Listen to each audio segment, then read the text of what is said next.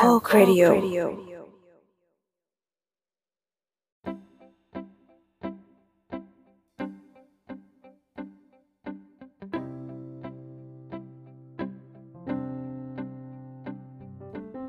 สวัสดีครับ สวัสดีครั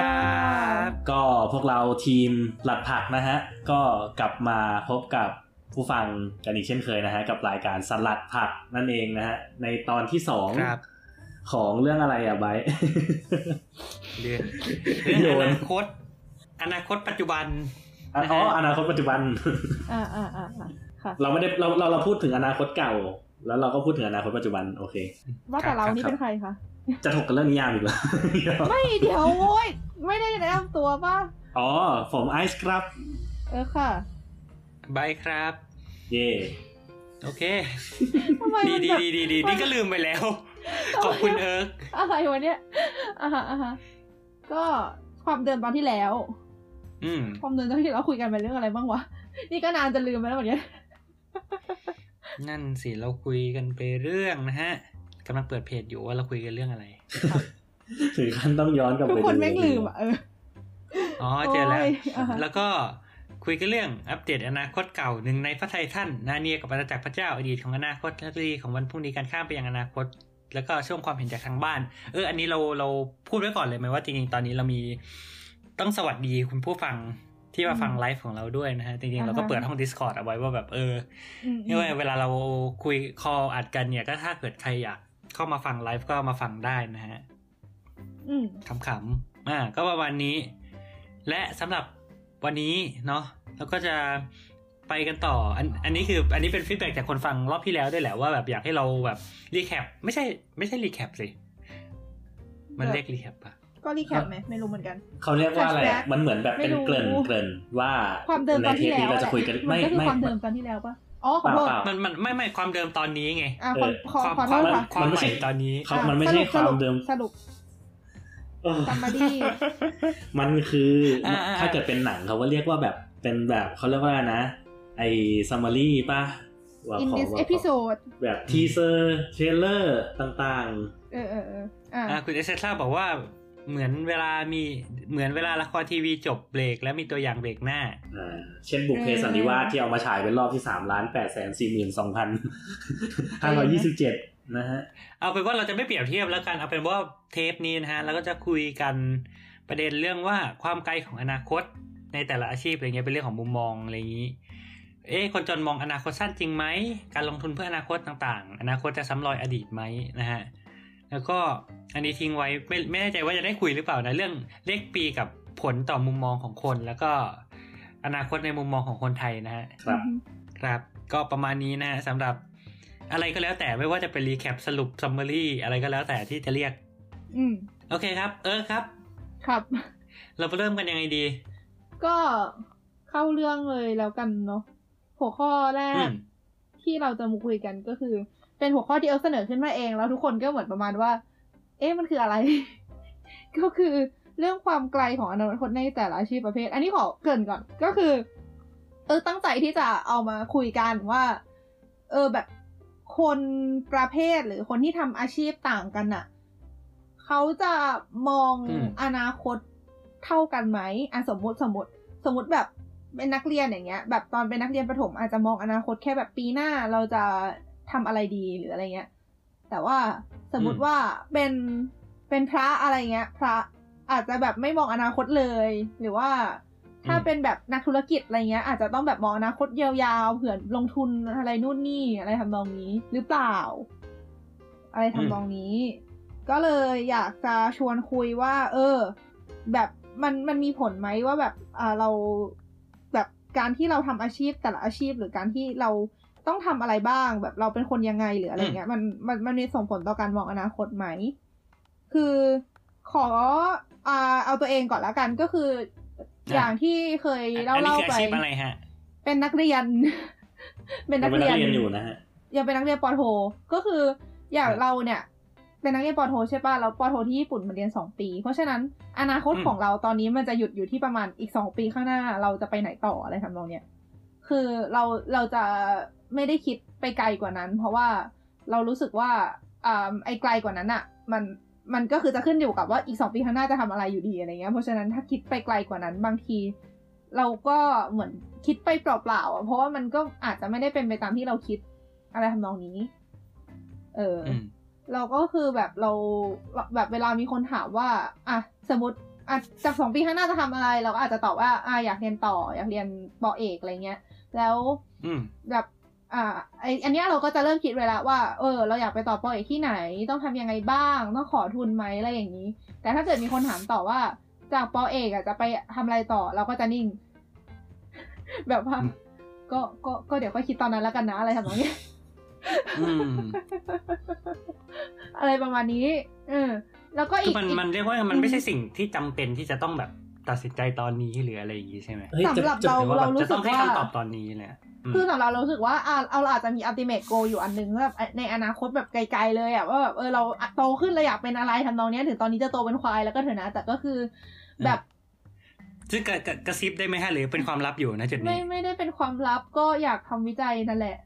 เอออ่าแต่ก็คือเหมือนการที่จะไปถึงไอ้ตรงนั้นได้มันมีหลายเส้นทางใช่ไหมเอออืมแล้วบางทีเราก็เลยรู้สึกว่าเรายังไม่รู้อะว่าสุดท้ายอนาคตมันจะผลักเราไปในเส้นทางไหน คือถึงเราคิดไปตอนนี้ บางทีมันก็ไม่อาจจะแบบไม่ไม่ใช่โดยสิ้นเชิงเลยก็ได้อะไรอย่างเงี้ย คือเหมือนเอาจริง ๆ ความคิดประมาณนี้มันมันเริ่มเกิดขึ้นมาหลังจากที่เราไปโฮมสเตย์ไปวูฟอะที่เราเล่าไปในอืมเจอสลัดทริปที่สิบสี่ เออ ก็เริ่มจำเลขได้ด้วยเว้ยทิปเออปังมีปังใช่ใช่มีความคิดที่ค่อนข้างแบบปล่อยวางมากขึ้นเหรอแบบเหมือนอ๋อใช้อยากชีวิตแบบแบบโตอินขึ้โ r นก็ไวคืออยากมากขึ้อนยากอืม อยากออกจากเมืองไปทำสวนไร่นาปลูกข้าวใช้ๆชีเปวิตล่าเว้ยเปลี่ยนนะความสมถะอะไรอย่างงี้ความจริงคือแบบว่าอยากไปเป็นขนมปังอย่างนี้นะเออเออเอออยากเกิดได้เป็นเหรอขนมปัง มันดูไม่ต้องคิดอะไรนะเป็นขนมปังอะถูกปะล่ะขนมปังเปล่าไอ้มุกอย่างเงี้ยมึงไม่ต้องคิดอะไรเลย ดีค่ะดี แล้วคือเหมือนกับว่า แบบก่อนหน้าเนี้ย เราจะคิดว่า เออ หลังจบปอตรีไปต่อปอโทที่นี่แล้วจะไปต่อปอเอกที่นี่ แล้วก็จะทำงานที่นี่อะไรทำนองเนี้ยเก็ตป่ะแบบ คิดว่าชีวิตเราจะเป็นประมาณนี้ แต่สุดท้ายก็ได้เรียนรู้ว่าชีวิตเราบางทีมันก็ไม่ได้เป็นแบบที่เราคิดเสมอไป แล้วเราจะไปนั่งเครียดกับอีอีอีเส้นทางที่เราแบบคิดไปว่าเราจะเอาแบบนี้ทำไมอะไรทำนองเนี้ยอืมตอนนี้ก็เลยเริ่มมองอนาคตสั้นลงเรื่อยๆอืมประมาณนี้ อีกอืมอีกแง่มุมหนึ่งที่อยากนำเสนอก็คือแบบถ้าสมมติไปเป็นนักวิจัยแล้วทำวิจัยอะไรเงี้ย อาจารย์เอิร์กอะจะย้ำเสมอเลยว่า เวลาที่แบบจะเขียนจะคิดหัวข้อวิจัย หรือจะแบบเขียน proposal ก็คือเขียนแบบอืมเขียนขอทุนน่ะก็คือจะต้องคิดว่าอีกสิบปีข้างหน้ามันจะเป็นยังไง ก็คืองานวิจัยเรามันไม่ทางทำเสร็จภายในแบบเดือนสองเดือนแน่นอนอะซึ่งกว่ามันจะไปถึงขั้นที่ใช้ได้จริงอะมันจะใช้เวลาเป็นสิบปี เพราะฉะนั้น เราต้องคิดว่าไอสิ่งที่เราทำตอนนี้อะอีกสิบปีข้างหน้ามันจะแบบมันจะมีคนอยากเอาไปใช้ไหมอะไรทำนองนี้ อืม เออ ไม่งั้นก็คือถ้าเกิดคิดสั้นไป เราอาจจะเหมือนกับไม่ทันคนอื่นเขาอะไรอย่างเงี้ยเราอาจจะต้องคิดไปก่อนว่า เออ เราอยากเห็นว่าสิบปีข้างหน้าเนี่ยมันเป็นอย่างนี้ เพราะฉะนั้นเราก็เลยจะเริ่มทำอันนี้ แล้วมันก็จะอาจจะไปถึงที่นั่นก่อนคนอื่นอะไรทำนองนั้น มันจะเป็นเหมือนกับที่เราเคยคุยกันเมื่อเทปที่แล้วอะเรื่องสิ่งประดิษฐ์ต่าง ๆ ที่เราคิดว่ามันอาจจะมีประโยชน์นะตอนนั้น แต่จริง ๆ มันไม่มีอะใช่ไหมอืมที่แบบว่าแบบเออแบบเวลาเราจะคือเหมือนทำวิจัยต่างมันอาจจะมีประโยชน์นะ แต่ว่ามันจะโดนคนอื่นแย่งไปก่อน แบบ คือมันเป็นอ่าคือมันเป็นเรื่องใครเร็วใครได้ด้วยอะแบบ นักวิจัยเรื่ที่องจริงทำจริในงๆทีไอ้มเรื่เดีองยวงานกันวิจัยเนาะใช่ใช่ใช่แบบมันมันไม่ได้แค่ว่า อ่า เราทำได้เป็นความสำเร็จของมนุษยชาติอะไรอย่างนี้ คนที่ทำได้คนแรกอะถึงจะได้เครดิตไงได้แบบเต็มเต็มๆถึงคนที่ทำมาต่อๆกันอะแน่นอนว่าคืองานมันไม่มีทางเหมือนกันร้อยเปอร์เซ็นแล้วคือมันจะเหมือนเป็นการเสริมกันก็ตามอืมแต่ยังไงซะไอไอการได้เครดิตก็ดังไม่เท่าหรก็อกคือ เออ ยังไงมันก็ได้กับอีคนแรกนั่นแหละ อะไรเงี้ยพวกรางวัลอะไรอย่างงี้อืมส่วนใหญ่ก็จะได้กับคนแรกนั่นแหละ ก็คือเหมือนคือคือแบบกระบวนการอะ มันอาจจะแบบเหมือนต่างคนต่างคิดเลย ไม่เคยรู้มาก่อนเลยว่าอีกฝ่ายทำอยู่อะ แต่ทันทีอ่าที่มี paper คนหนึ่งออกมาปุ๊บถ้างานเรามันคล้ายเขาอะงานเรามันมีบางส่วนที่มันเหมือนเขา เราต้อง refer paper เขาเราต้องแบบเอา paper เขามาอ้างอิงทั้งๆแม้ที่ว่าเราเราจะไม่ได้ไม่เคยใช้ paper ทำเขาอ้างอิงเว้ยเข้าใจใช่ไหมเออ มันมันจะมีอะไรประมาณนี้อยู่อะ มันก็จะเจ็บปวดใช่ เออทางที่จริงมัน original มากๆเลยนะ แต่ว่าถ้ามันไม่อ้างอิงเขาก็เหมือนแบบเหมือนมันมันเป็นเขาเรียกเป็นเป็นธรรมเนียมหรอเป็นกฎของตัวนิตยสารแล้วบางที ตัวคนที่เขามา peer review มามาแบบมาเช็คตัวงานของเราอะเขาก็จะบอกให้เอาอันนี้อ้างอิงด้วยเลยทำนองนี้ก็มีเหมือนกัน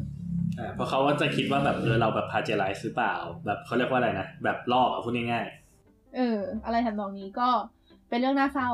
เออเนี่ยเนี่ยคืออันนี้คือยกแบบตัวอย่างในหัวเออที่คิดขึ้นมา คนอื่น คิดว่ายังไงกันบ้างแต่ละคนบอกอนาคตยังไงกันๆของเราเหรอของเราเอาเรา refer กับเรื่องเมื่อกี้ก่อนนะที่ว่า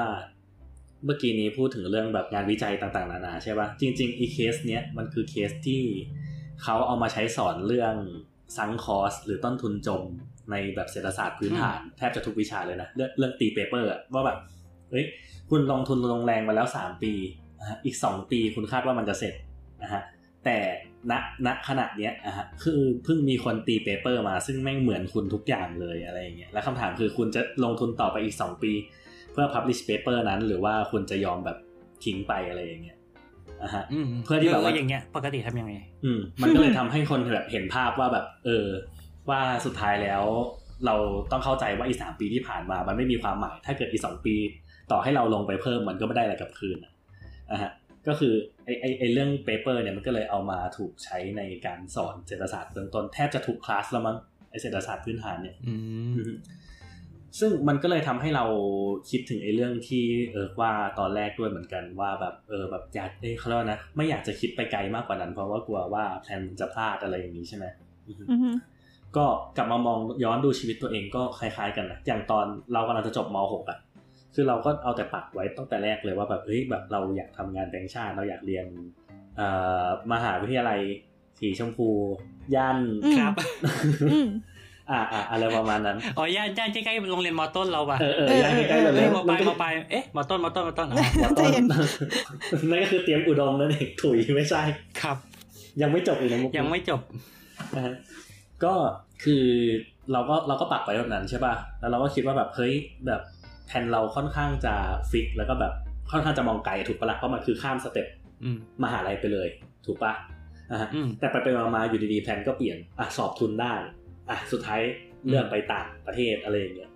แล้วมันก็เลยทำให้แบบอืมตั้งแต่นั้นเป็นต้นมาก็เลยรู้สึกว่าแบบไม่อยากจะคิดอะไรให้มันเป็น step กันคงแบบเดียวกับเอิร์กอะอือฮึเพราะว่าสุดท้ายแล้วอย่างตอนนี้งานที่เราได้ที่กำลังจะเริ่มในอีกสัปดาห์ข้างหน้าเนี้ย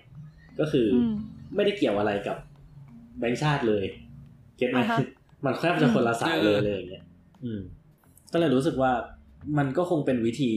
สำหรับคนเขาเรียกว่าอะไรนะ risk averse ก็คือคนที่แบบว่ากลัวความเสี่ยงแบบพวกเรามั้งแบบกลัวว่าคิดอะไรไปมากเกินไปแล้วมันจะเหนื่อยเปล่า เพราะว่าสุดท้ายแล้วเราไม่ได้ถ้าใช้มันจะเป็นบ้าเรื่องเล็กจะกลายเป็นเรื่องใหญ่นะฮะ อืมนั่นมันจีจ๊ะหรือเปล่า เออ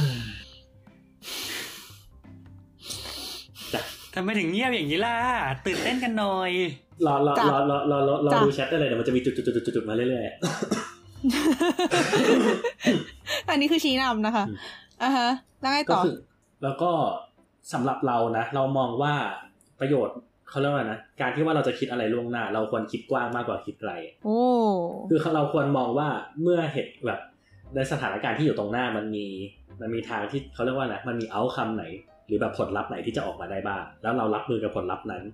แค่นั้นก่อนทีละ step ไปเรื่อยๆ น่าจะดีกว่าการที่แบบเรา plan แบบแตกแขนงเข้าไปลึกๆเส้นทางเดียวว่าแบบเฮ้ยเราต้องทำอันนี้เสร็จแล้วไปทำอันนั้นเสร็จแล้วไปทำอันนู้นอะเพราะว่าสุดท้ายแล้วถ้าเกิด plan มันผิดตอนไหนปุ๊บก็อย่างที่เอิร์กว่าคือมันมันหายไปทั้งมันหายไปทั้ง plan เลยที่เราคิดไว้อะแต่ในขณะเดียวกันอืมการที่ว่าเราต้องมานั่งคิดทุกช่องทางแบบทั้งทั้งกว้างและไกลไปพร้อม ๆ กันน่ะมันเหนื่อย ถูกปะมันใช้พลังงานเยอะอืมแล้วแล้วพออมมันผ่านไปทีละ step ทีละ step อี plan ที่เราคิดมันก็หายไปทีละเส้นทีละเส้นทีละเส้นเลยถูกปะมันก็คือเป็นการอืมเปลืองแรงโดยใช่เหตุเหมือนกัน ก็เลยรู้สึกอืมว่า เราก็คงมองเป็นทีละ step ซึ่งสำหรับเราตอนนี้ step จะเป็นระยะประมาณไหนก็คงปีต่อปีมั้งอืม ไม่อยากมองขอไปเสริมแล้วขอเสริมนิดนึงส่วนส่วนหนึ่งที่ที่เรารู้สึกว่าไม่ควรคิดแบบ fix เกินไปแบบเหมือนกันว่า ไม่ควรไม่ควรที่จะไปลงหลักปักฐานกับเส้นทางที่อยากจะไปเกินไป เพราะว่าบางทีมันทำให้เราลืมว่ามันมีเส้นทางอื่นๆด้วยอะไรเงี้ยแล้วไปไปมาไอ้เส้นทางอื่นๆนั่นอะอาจจะดีสำหรับเราในอนาคตมากกว่าก็ได้เลยทำนองนี้ ก็คืออารมณ์แบบเปิดรับโอกาสเสมออะไรทำนองนี้เออซึ่งอันนี้มันโยงกับเรื่องอาชีพยังไงนะก็มันโยงกับเรื่องอาชีพยังไง ก็ไม่อย่างเราได้โยงกับเรื่องอาชีพหรือเปล่าเออยังไม่ได้โยงนะแต่คือแค่จะบอกเฉยๆว่าอย่าง เอ่อเอาไอ้ไอ้คำไอ้คำถามที่เขาเขาเรียกว่านะ supervisor ถามเอิร์กอะที่แบบว่าแบบให้มองไปถึงสิบปีข้างหน้า มันจะคล้ายๆกับคำถามของ HR นะอืมที่แบบเวลาเราสัมภาษณ์งานอะไรต่างๆ แล้วเขาก็จะถามประมาณแบบว่าคุณมองตัวเองในอีกห้าปีข้างหน้าไว้ยังไงบ้างเลย ไม่ไม่ใช่ขายตรงเหรอไม่ไม่ไม่ใช่ขายตรง HR เนี่ยแหละชอบถาม แบบคุณมองตัวเองในอีกห้าปีข้างหน้าไว้ยังไง แบบคุณคิดว่าในอีกห้าปีแล้วข้างหแล้น้าวแล้วมันต้องตอบยังไงถึงจะได้งานวะเอาจริงๆป่ะเราบอกว่าอ่าเราไม่ได้คิดไกลถึงขนาดนั้นนะครับ แค่นั้นนะเพราะเราเราเราเราไม่รู้เราจะแฮนเดิลยังไงอะถูกป่ะมันเป็นคำถามที่เราไม่เคยเจอหรือต่อให้เจอหลายๆรอบเราก็ตอบไปตามความจริงว่า ตอบไม่ได้ แบบอืมคือแบบห้าปีข้างหน้ากว่าจะตายตั้งแต่สองปีข้างหน้าแล้วก็ได้อะไรอย่างเงี้ยแบบแบบสภาพร่างกายกูก็ไม่น่าจะอยู่ได้นานขนาดนั้นเลยอย่างงี้ดูเข้าใกล้ความเป็นอนิจจังทุกขังอนัตตา มันมันไม่เชิงนะ แต่แบบเหมือนกับว่าพอพอเรา plan อะไรไกล ๆ ก็อย่างที่บอกอะพอพอมันเริ่มเรียนรู้ว่าแบบเฮ้ย plan ไกลๆแล้วมันไม่ work ป่ะอะไรอย่างเงี้ยมันก็ต้องปรับตัวป่ะอืม ซึ่งใช่ HR มันก็จะแพลแบบด้วยความที่ว่า HR เขาใช้อีคำถามเนี้ยมันเป็นแบบคำถาม fix มาตลอดอะไรอย่างเงี้ย HR ไม่ได้ปรับตัวฉันก็ถามว่าผิดที่เราหรือเปล่าผิดที่เขาเปล่าอะไรอย่างเงี้ยมันอืมอืมอันนี้อันนี้คุณเอเซต้าเสริมมานะคะ อย่างสายทางเราก็ไม่ได้คิดไปไกลเหมือนกัน ยกตัวอย่างเช่น ของที่ถูกเมนชั่อ่านเดี๋ไปยวเดี๋ยแล้ววสายเนี่ยสายทางทางทางคุณเอเซต้าก็คือพวกเรื่องอะไรอะฟิล์มเรื่องนิเทศการทำหนังอะไรอย่างเงี้ยเนาะอ่าเรื่องมีเดียอ่าอืม ยกตัวอย่างเช่น ของที่ถูกเมนชั่นไปแล้วอย่างบุพเพ ทีมเขาก็ไม่ได้คิดหรอกว่ามันจะดังขนาดนั้น มันคาดการณ์ยากเลยไม่คิดจะดีกว่าอ่าอันนี้ก็คือจะเป็นทางสายทำสื่อเนาะซึ่งเราก็อืมว่าเราก็เข้าใจนะ เพราะว่าอีกงานหนึ่งที่เราทำก็คืองานพิเศษที่ที่ว่าเคยเล่าไปว่าอย่างวะที่ที่ว่าแบบทำโซเชียลมีเดียซึ่งกระแสมันเปลี่ยนเร็วมาก ก็คืออมมันเลยไม่ใช่ว่าเราวางแผนไว้ยังไง แต่เราต้อง จับเหมือนกับเราต้องตามกระแสให้ทัน แล้วเราต้องคิดว่าจะทำยังไงกับกระแสในตอนนั้นมากกว่า อืมอืมมันเพทำราะให้ว่าเรียกว่าแบบไงคือคือโลกโลกด้วยความความที่ความเปลี่ยนแปลงมันเร็วมันทำให้ เราเรียกว่าไงเรายิ่งไปคิดถึงอนาคต หรือไปรับมือกับอนาคตยากขึ้นด้วยหรือเปล่า ในเมื่อแบบปัจจุบันก็แบบจะไม่ทันอยู่แล้วใช่อะไรใช่เงี้ยคือเหมืแล้อนวก็แบบต้องมันลิงเสียวิ่งไล่กวดทรัพยากรปัจจุบันอยู่แล้วเนี่ยเออมันเสียทรัพยากรในการคิดถึงอนาคตไปโดยเปล่าประโยชน์คือเราจะมานั่งวางแผนแบบนั่งประชุมวางแผนระยะยาว 20 ปีอะไรอย่างนี้กันทำไมในเมื่อ พรุ่งนี้อืมไอแผนนี้มันอาจจะล้มไปเลยก็ได้อืมอะไรทำนองนี้มีอะไรอะไรอะไรตอนตอนแรกว่าจะถามว่ามีความกำลังจะบอกว่ามีความเห็นจากทางบ้านตอนนี้เปลี่ยนเป็นแบบเออมีข้าวผัดกับโอเลี้ยงไหมแต่คือนะฮะคุณ All Hears Me นะฮะบอกว่าเรื่องที่ HR ชอบถามคำถามเรื่องแบบ 5 ปีข้างหน้าอะไรอย่างเงี้ยมันจะใช้ได้กับองค์กรใหญ่ด้วยหรือเปล่า อะไรที่ต้องมีรถแมพประมาณหนึ่ง ใช่ใช่ใช่คือจริงๆเราเราคิดว่าเรียกว่าไงอะคือมันเราไม่รู้เนี่ยในโลกแห่งความ productive หรืออะไรก็แล้วแต่การมีแผนการมีเป้าหมายชีวิตอะไรเงี้ยมันอาจจะเนี่ยไงมันอาจจะดีกับเขามากกว่าในแง่ว่าสมมติ เออพนักงานใหม่เข้ามาแล้วมีเป้า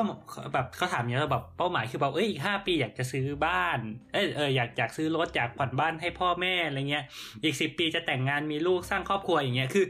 คือโอเค คือแน่นอนเราไม่มีทางรู้ว่าเขาพูดจริงไหมแต่คือถ้าเขาพูดจริงเนี่ยคือมันก็หมายความว่าไอไอตั้งแต่วันนี้เป็นต้นไปจนถึงอีกห้าปีเขาอาจจะต้องทำงานเก็บเงินเขาก็คงไม่แบบเปลี่ยนงานบ่อยๆ หรือว่าทำอะไรที่มันเสี่ยงหรือว่า นึกออกป่าว่าคือคือในเมื่อแบบถ้าถ้าเกิดไอเป้าหมายห้าปีสิบปีเขามันเป็นเรื่องที่มันผูกพันถึงเรื่องความมั่นคงในชีวิตอะไรเงี้ยอือฮึเออหมายเขาก็อาจจะเป็นเรื่องไงเป็นบุคลากรที่มีประโยชน์มากกว่าสำหรับบริษัทอะไรเงี้ยในเมื่อเขาไม่ได้แบบทำตัวเสี่ยงหรือว่าคิดว่าแบบจะเข้ามาแล้วแบบออกไปอะไรเงี้ยคือ ต้องมองอย่างนี้ด้วยคือ ถ้าเกิดมองในมุมมองของของพนักไอ้ของเขาเรียกว่านะของบริษัทอะถ้าเกิดเขารู้ว่าคนอืมคนนี้มีแผนระยะยาวอะอย่างน้อยเขายังปรับตัวได้ด้วยเลยว่าแบบอะสมมติว่าถ้าเกิดเขาบอกว่าอีกห้าปีข้างหน้าเขาอยากขึ้นเป็นตำแหน่งนู่นนี่นั่นอะไรอย่างเงี้ยหรือว่าอีกห้าปีข้างหน้าเขาอยากจะไปทำงานบริษัทอื่น ซึ่งกลัวไม่มีใครพูดหรอกในการสัมภาษณ์งานถึงแม้หลายๆคนจะคิดก็อ๋อตามอีกห้าปีเดี๋ยวว่าจะย้ายไปบริษัทข้างๆเนี่ยครับบริษัทที่มามาแค่เป็นทางผ่านเลยอะนะแบบ คือในอีกห้าปีเหรอครับ ประมาณสักแบบสองปีอะผมทำงานกับพี่ก่อนนะ แล้วแบบพอถึงสักพักหนึ่งที่เรารู้สึกว่าแบบเงินเดือนมันไม่ขึ้นแล้วอะอ่าฮะเราก็คงพยายามจะย้ายงาน เพราะย้ายงานหนึ่งครั้งผมรู้สึกว่ามันจะได้เพิ่มประมาณ 30-40%เปอร์เซ็นต์แล้วบริษัทข้างๆพี่ก็ดูน่าสนใจเหมือนกัน อาจจะย้ายไปก่อนรอบนึงแล้วเดี๋ยวถ้าเกิดผมอยู่ตรงนั้นอีกสักสองปีแล้วถ้าเกิดพี่สนใจพี่จะดึงกลับ จะดึงผมกลับมาปีที่ห้าก็ได้ผมไม่ว่ากันอย่างเงี้ยได้ปะวะ น่าจะจบสัมคุณภาษณ์เอตอนเซนั้นนะต้าคุณเอเซต้านะคะ บอกว่าเคยคุยกับคนที่องค์กรใหญ่ ๆ อยู่ ระยะห้าปีสำหรับเขาเขานับเป็นระยะสั้นด้วยอะในขณะที่เรามองว่ามันยาวแล้วนะ อืม อืมอะฮะก็นั่นแหละ จริง ๆ เรา อันนี้มันคือคือมันมันจะไปเรื่องเจเนเรชันแก p เรื่องอะไรด้วยแหละว่าอ่า อะไรต่างๆ มันเร็วขึ้นเรารู้สึกว่า mobility ในชีวิตเราอะ มันอืมมันเหมือนเหมือน value ว่า เรียกว่าไงอะ คือแทนที่เราถ้าคือถ้าเราไม่ได้อย่างที่บอกอะว่าไม่ได้มี concept ว่าชีวิตเราจะต้องมีความมั่นคงแบบห้าปีสิบปี เราจะต้องทำงานที่เดียวเพื่อให้เงินเดือนมันไต่ไต่แล้วเราจะเก็บเงินไปซื้อบ้านเนี่ย คือเราก็แบบยังไงเราก็อยู่ที่ happy ทำงานไม่ happy เราก็ลาออกจบอะไรเงี้ยอืมอืมไม่คือต้องเข้าใจอย่างนี้ด้วยว่า ไม่ใช่ทุกคนที่เขาเรียกไม่ใช่ทุกคนที่มาทำงานออฟฟิศแล้วจะเป็นคุณลวิทย์หมดทุกคนอะอืมอย่าคาดหวังให้ทุกคนซูเปอร์โปรดักทีฟ มีแผนไกลมิชชั่นทูดมูลขนาดนั้นอืมมันไม่ใช่ รู้ไหมรู้ไหมว่าทำไม ไปเจอบทความมา แย่อ่าปรบมือนานต้องทำกันๆบ้านจะไม่ใช่ไบรท์นานๆ จะไม่ใช่ไบรท์เอางี้ก่อนนานๆ ทีเออถึงจะโผล่มาแบบมี reference คือเป็นอะบทความที่ชื่อว่า ambition and balance by Doyle ซึ่งไม่แน่ใจว่ามีความน่าเชื่อถือขนาดไหน แต่เอาเป็นว่า เอ่มในบทความนี้ นี่นี่นี่นี่คือวิธีการเคลมความน่าเชื่อถือของบทความคือการบอกว่าไม่รู้น่าเชื่อถือขนาดไหนไม่ไม่ไม่คือคือตัวบทความทั้งหมดที่เขียนอะอันเนี้ยไม่ไม่แน่ใจเพราะว่าเว็บมันเป็นเป็นแบบเว็บบล็อกธรรมดาสำหรับเขียน article แต่ว่าตัวบทความมันมีการอ้างอิงเปเปอร์ด้วยอ่าอ่า ก็เลยคิดซึ่ว่างอาจจะพอน่าเชื่อถือได้บ้างในระดับหนึ่งอะฮะระคืดัอบถ้าเกิดหนึ่งนะคะคือถ้าเกิดไบรท์อยากจะเช็คว่าแบบมันน่าเชื่อถือขนาดไหนไบรท์จะให้พวกเราไปเปิด journal impact factor ไหมครับ เอาคะแนนมาเทียบกันเลยใจเย็นฮะเอ้ยแต่ก็คงจริไม่งๆใช่นะนะพูดตรงๆไอพวกเปเปอร์ที่เป็นแนวแนวนิวโรไซอะไรพวกเนี้ย impact factor มันไม่สูงมากอ่าอยู่อ่าแล้วอ่าเพราะว่ามันอืมก็ค่อนข้างจะแรนดอมแล้วก็แบบเขาเรียกว่าอะไรอะมันยังไม่มี มันมันมันยังมีความดิ้นได้ของมันอื มมันมันยังไม่ค่อยมีอะไรที่แบบเป๊ะเป๊ะเป๊ะเป๊ะไม่รู้พูดไม่ถูกโอเคช่างมัน อะเอาเป็นว่าบทความเนี้ยมันมันชื่อว่าทำไมตัวเราในปัจจุบันถึงไม่สน คือเขาใช้คำว่า give a damn เราควรจะแปลว่าอะไร ไม่สนที่อะไรเลย ไม่สนหีไม่สนไม่สี่สนแปดครับ ครับ ครับครับทำไมตัวเราถึงในปัจจุบันถึงไม่สนอะไรเกี่ยวกับตัวเราในอนาคต อ่าอืมอันนี้เคยรู้สึกว่าเป็นกันไหมแบบประมาณว่า เรารู้สึกว่ามันเหนื่อยที่จะคิดถึงอนาคตอะไรอย่างเงี้ย อืมนะฮะ ก็เขาบอกว่า เอิมอ่า ประมาณว่าเขาอย่างไรดีสรุปสรุปเลยนะ สรุปก็คืออ่ามีคนที่ชื่อว่าคุณเฮิร์ h เฮิร์ f ฟิลเป็น psychologist อยู่ที่ UCLA Anderson School of Management อ่าอะฮะไม่ไม่ไม่อันนี้อันนี้เป็น School of Management ด้วยนะ แต่คืออ่าเขาบอกว่าเขาไปลองไปศึกษาดูเขาอืมเขาบอกว่าสมองของคนเราอะจะมีความแอคทีฟเมื่อนึกถึงตัวเองในปัจจุบัน และจะแอคทีฟน้อยลงเมื่อถึงถึงตัวเองในช่วงเวลาอื่น ๆ ที่ไม่ใช่ปัจจุบัน งงไหมคือเหมือนว่าไม่ว่าเขาเขาเขาอาจจะขอให้คนตัวอย่างอาจจะขอให้คนแบบนึกถึงตัวเองเนี่ยตอนนี้แบบเหมือนกับเหมือนอาจอาจจะให้คนทำอะไรที่ทำให้สมอง ระลึกถึงตัวเองในตอนนี้กับอาจจะให้คนนึกถึงตัวเองแบบภาพตัวเองในอนาคตอะไรอย่างเงี้ยแบบลองมองภาพตัวเองในอีกสิบปีข้างหน้าอะไรทำนองนี้ แล้วเขาก็พบว่าสมองของคนเราจะมีความ active มากขึ้น เอ้ยในความ active น้อยลง ถ้าเกิดว่าอืมเรามองเราแบบนึกถ้าสมองเราต้องนึกถึงคนในอนาคต ซึ่งอืมอืมเขาให้เหตุผลว่าที่มันเป็นอย่างเงี้ยเพราะว่าเอ่อสมองของเราอะมีคิด ว่าไอตัวเองในอนาคตอะมันเป็นคนอื่น เก็ตไหมคืออาจจะอืมเป็นเขาเขาเขาบอกว่าเหมือนเขาดู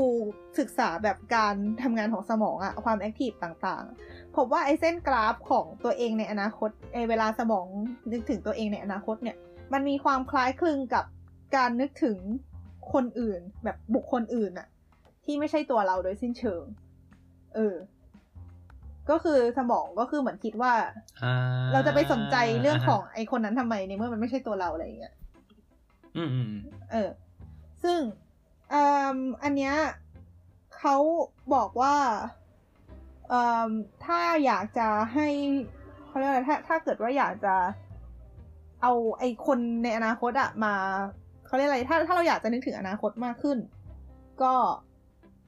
สิ่งที่อาจจะพอทำได้ก็คือเอ่ม คิดพยายามคิดว่าไอคนที่อยู่ในอนาคตมันคือตัวเราอะไรเงี้ย คือตรงเนี้ยมันจะเป็นอารมณ์ประมาณอืมอารมณ์ประมาณ how to แหละฟังดูซึ่แอบสแตรกซึ่งซึ่งอ่าเรารู้สึกว่ามันไม่ค่อย อาจจะแบบไม่ไม่ได้มีผลแบบผลยืนยันอะไรมากมายขนาดนั้นอืแต่มว่าคือเราเราเรากำลังคิดว่าคือ คือเรียกว่าไง คือเราก็รู้อยู่แล้วป่ะ โดยโดยลอจิกว่าไอคน ที่อยู่ในอนาคตมันก็คือเราอะไรเงี้ยอืมแต่เราใช่เราคิดว่าไอไอไอไอไอผลเรื่องนี้มันมันน่าจะเป็นแบบเป็นสับคอนเชียสหรือเปล่าเป็นแบบเป็นสิ่งที่เราไม่รู้ตัวว่าแบบอ่าฮะว่าแบบเราเรียกว่าไงเราเผลอคิดว่าแบบคนในอดีตหรือคนในอนาคตเป็นตัวเราน้อยกว่าคนในปัจจุบัน ซึ่งเอาจริงๆมันก็มีเซนมันก็ขึ้นอยู่กับว่าเรานิยามคำว่าตัวเรายังไงอะไรเงี้ยอือฮึเพราะว่าถ้าเกิดในอนาคตเราเรียกว่าไง โอเค เรารูปร่างหน้าตาเปลี่ยนไปบ้างนิสัยนิสัยเปลี่ยนไปบ้างความคิดเปลี่ยนไปบ้างแล้วเออมันก็มันก็มีเซนไหมที่เราจะมองว่าเขาก็คือคนอีกคนอะไรเงี้ยอ่าอ่าฮะก็นั่นแหละ เราก็เลยรู้สึกว่าไอ้ไอ้ part หลัง มันจะมี part หลังๆของบทความอะที่พูดถึงว่าเออแล้วทำยังไงที่เราจะแบบทำให้ productive อะไรทำนองนี้ เขาก็จะมีหลาย ๆ วิธีที่เขาพูดถึงแต่เราเลยก็เลยคิดว่าเราจะไม่ขอพูดถึงตรงนั้นแล้วกัน เพราะว่าคิดว่ามันคงไม่ได้แบบเป็น อ่าเขาเรียกอะไร อารมณ์มันให้อารมณ์ประมาณ how to อ่าอ่าอ่าอ่าทีก็คิดว่ามันก็คงให้ผลกับคนที่ไม่แบบให้ผลกับแต่ละคนอย่างไม่เหมือนกัน เพราะฉะนั้นก็อืมเอาเป็นว่ารู้ไว้รู้แบบดูไว้ละกันว่าทำไมสมองของเราอะ มีกลไกประมาณนี้อยู่ด้วย อืมแค่นี้แหละ ที่ยกขึ้นมา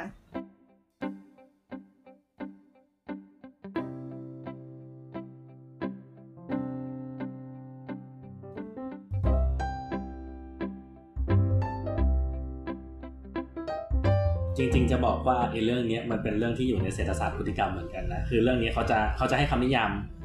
ว่ามันคือ impatience อะก็คือความความใจร้อน ความไม่อดทนความใจเร็วไอ้เออความใจเร็วด่วนได้มาร์ชเมลโล่ปะอ่าอ่าอ่าแล้วก็ยกถึงเรื่องมาร์ชเมลโล่ใช่อ๋อออะไรประมาณนั้นคือต้องซึ่งต้องต้องอธิบายนิดนึงครับอ่าฮะหรือจะไม่อคืธิอบายมันเคยมีการทดลองครั้งแรกสุดเลยอืมเมื่อประมาณสักแบบปี1960มั้งอือฮึก็ คือให้เด็กอายุราวๆประมาณ4ขวบนะฮะแบบให้เลือกระหว่างเอ่อถ้าเกิดเอ่อคือเขาเรียกว่าอะไรเอามาร์ชเมลโล่มาตั้งไว้อยู่ข้างหน้าเลยอะอะแล้วถามเด็กว่าอะระหว่างกินตอนนี้เลยอะจะได้มาร์ชเมลโล่แค่อันเดียวอะฮะแต่ถ้าเกิดรอสักพักหนึ่งอะอะฮะเขาจะเอามาร์ชเมลโล่มาให้เพิ่มอีกหนึ่งอันเป็นสองอะไรอย่างเงี้ยอืมอ่าฮะ แล้วเหมือนกับว่าคือเขาต้องการจะเทียบอะว่าแบบระหว่างคนที่รอกับคนที่ไม่รอแบบมีพฤติกรรมอะไรประมาณไหนอะไรยังไงมั้งคือแบบเหมือนคือมันเหมันวิมันเคราะห์มันคก็มีเด็กสองกลุ่มคือเด็กอ่าอ่าเด็กเด็กที่กลุ่มแรกก็คือแบบเฮ้ยทนไม่ได้กินเลยฉันก็แบบหยิบมาร์ชเมลโล่ใส่ปากเลย กับเด็กอีกกลุ่มที่รู้สึกว่าเออฉันรออีกนิดนึงฉันก็จะได้อันสองอันนะก็เลยรอออือฮึซึ่งตัว paper เนี้ยเขาก็สรุปผลออกมาได้ว่าแบบเด็กที่มีความใจเย็นเนี่ยนะฮะ อืมเอ่ออันนี้คือ อันนี้คือ quote จากในสไลด์ที่อาจารย์เอามาสอนเราเลยนะอืมอืมเขาบอกว่า had better concentration คือมีความจดจ่ออยู่กับสิ่งใดสิ่งหนึ่งแบบอารมณ์ประมาณแบบไม่วอกแวกง่ายมากขึ้น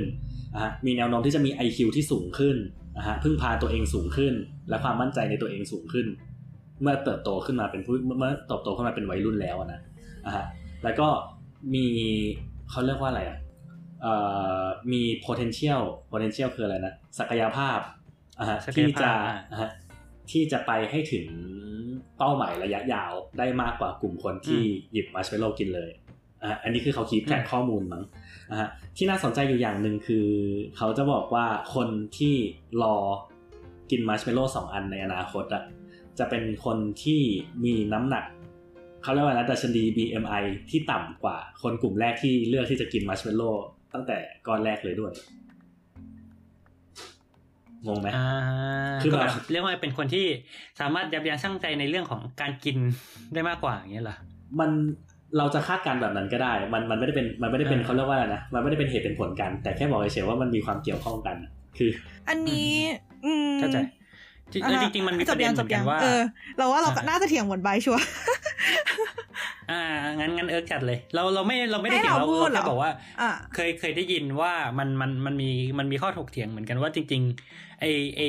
เรียกว่าไงอะไอ้การทดลองเนี้ยมันมันหมายความว่ายังไงกันแน่อะไรเงี้ยอืมอืมเออใช่ใช่ใช่เออพูดดิคืออันเนี้ยจำได้ว่าเคยฟังใน Omnivore อะฮะอ่าใช่ฟังมาจากที่เดียวกันโอ้ยตายแล้วเออก็คือเหมือนประมาณว่า อ่าอันนี้จริงๆ ใน Omnivore มันเป็นหัวข้อเรื่องที่ว่าคนจนจะตัดสินใจผิดพลาดมากกว่าคนรวยอะไรวะเนี่ย ก็คือว่าเขาบอกว่าเหมือนแต่จริง ๆ แล้วคนที่เหมือนจะ อ่า เดี๋ยวแป๊บนึงนะ ขอขอออกตัวไว้ก่อนว่าไอ้ที่ Omnivore พูดอย่างนั้นนะเอาจริง ๆ ในในรู้สึกว่ามันก็มีอะไรสักอย่างมาแย้งที่เขาบอกอย่างนั้นอีกทีเหมือนกันแต่ว่าอันนี้จำไม่ค่อยได้แหละแต่เอาจาก Omnivore ก่อนแล้วกัน ใน Omnivore เนี่ยคือเขาบอกว่าอ่า ไอ้การทดลองเนี่ย เด็กที่กินมาร์ชเมลโล่ตั้งแต่แรกอะ่ะ เหมือนอาจจะเหมือนแบบมีแนวโน้มที่มาจากครอบครัวที่แบบจนกว่า เพราะฉะนั้นอ่ามันเขาไม่รู้ว่ารอแล้วมันจะได้จริงหรือเปล่า เขาก็คือต้องเอาคือแบบดีได้ได้อันหนึ่งก็ยังดีกว่าไม่ได้เลยอะไรทำนองเนี้ยในขณะที่อืมคนที่เด็กที่แบบรอกินมาร์ชเมลโล่สองอันอะมีแนวโน้มที่ว่าอะอาจจะมามาจากครอบครัวที่แบบรวยอยู่แล้วอะไรอย่างเงี้ยเพราะฉะนั้น เขาไม่จำเป็นต้องแคร์ไอ้มาร์ชเมลโล่สองอันเนี้ย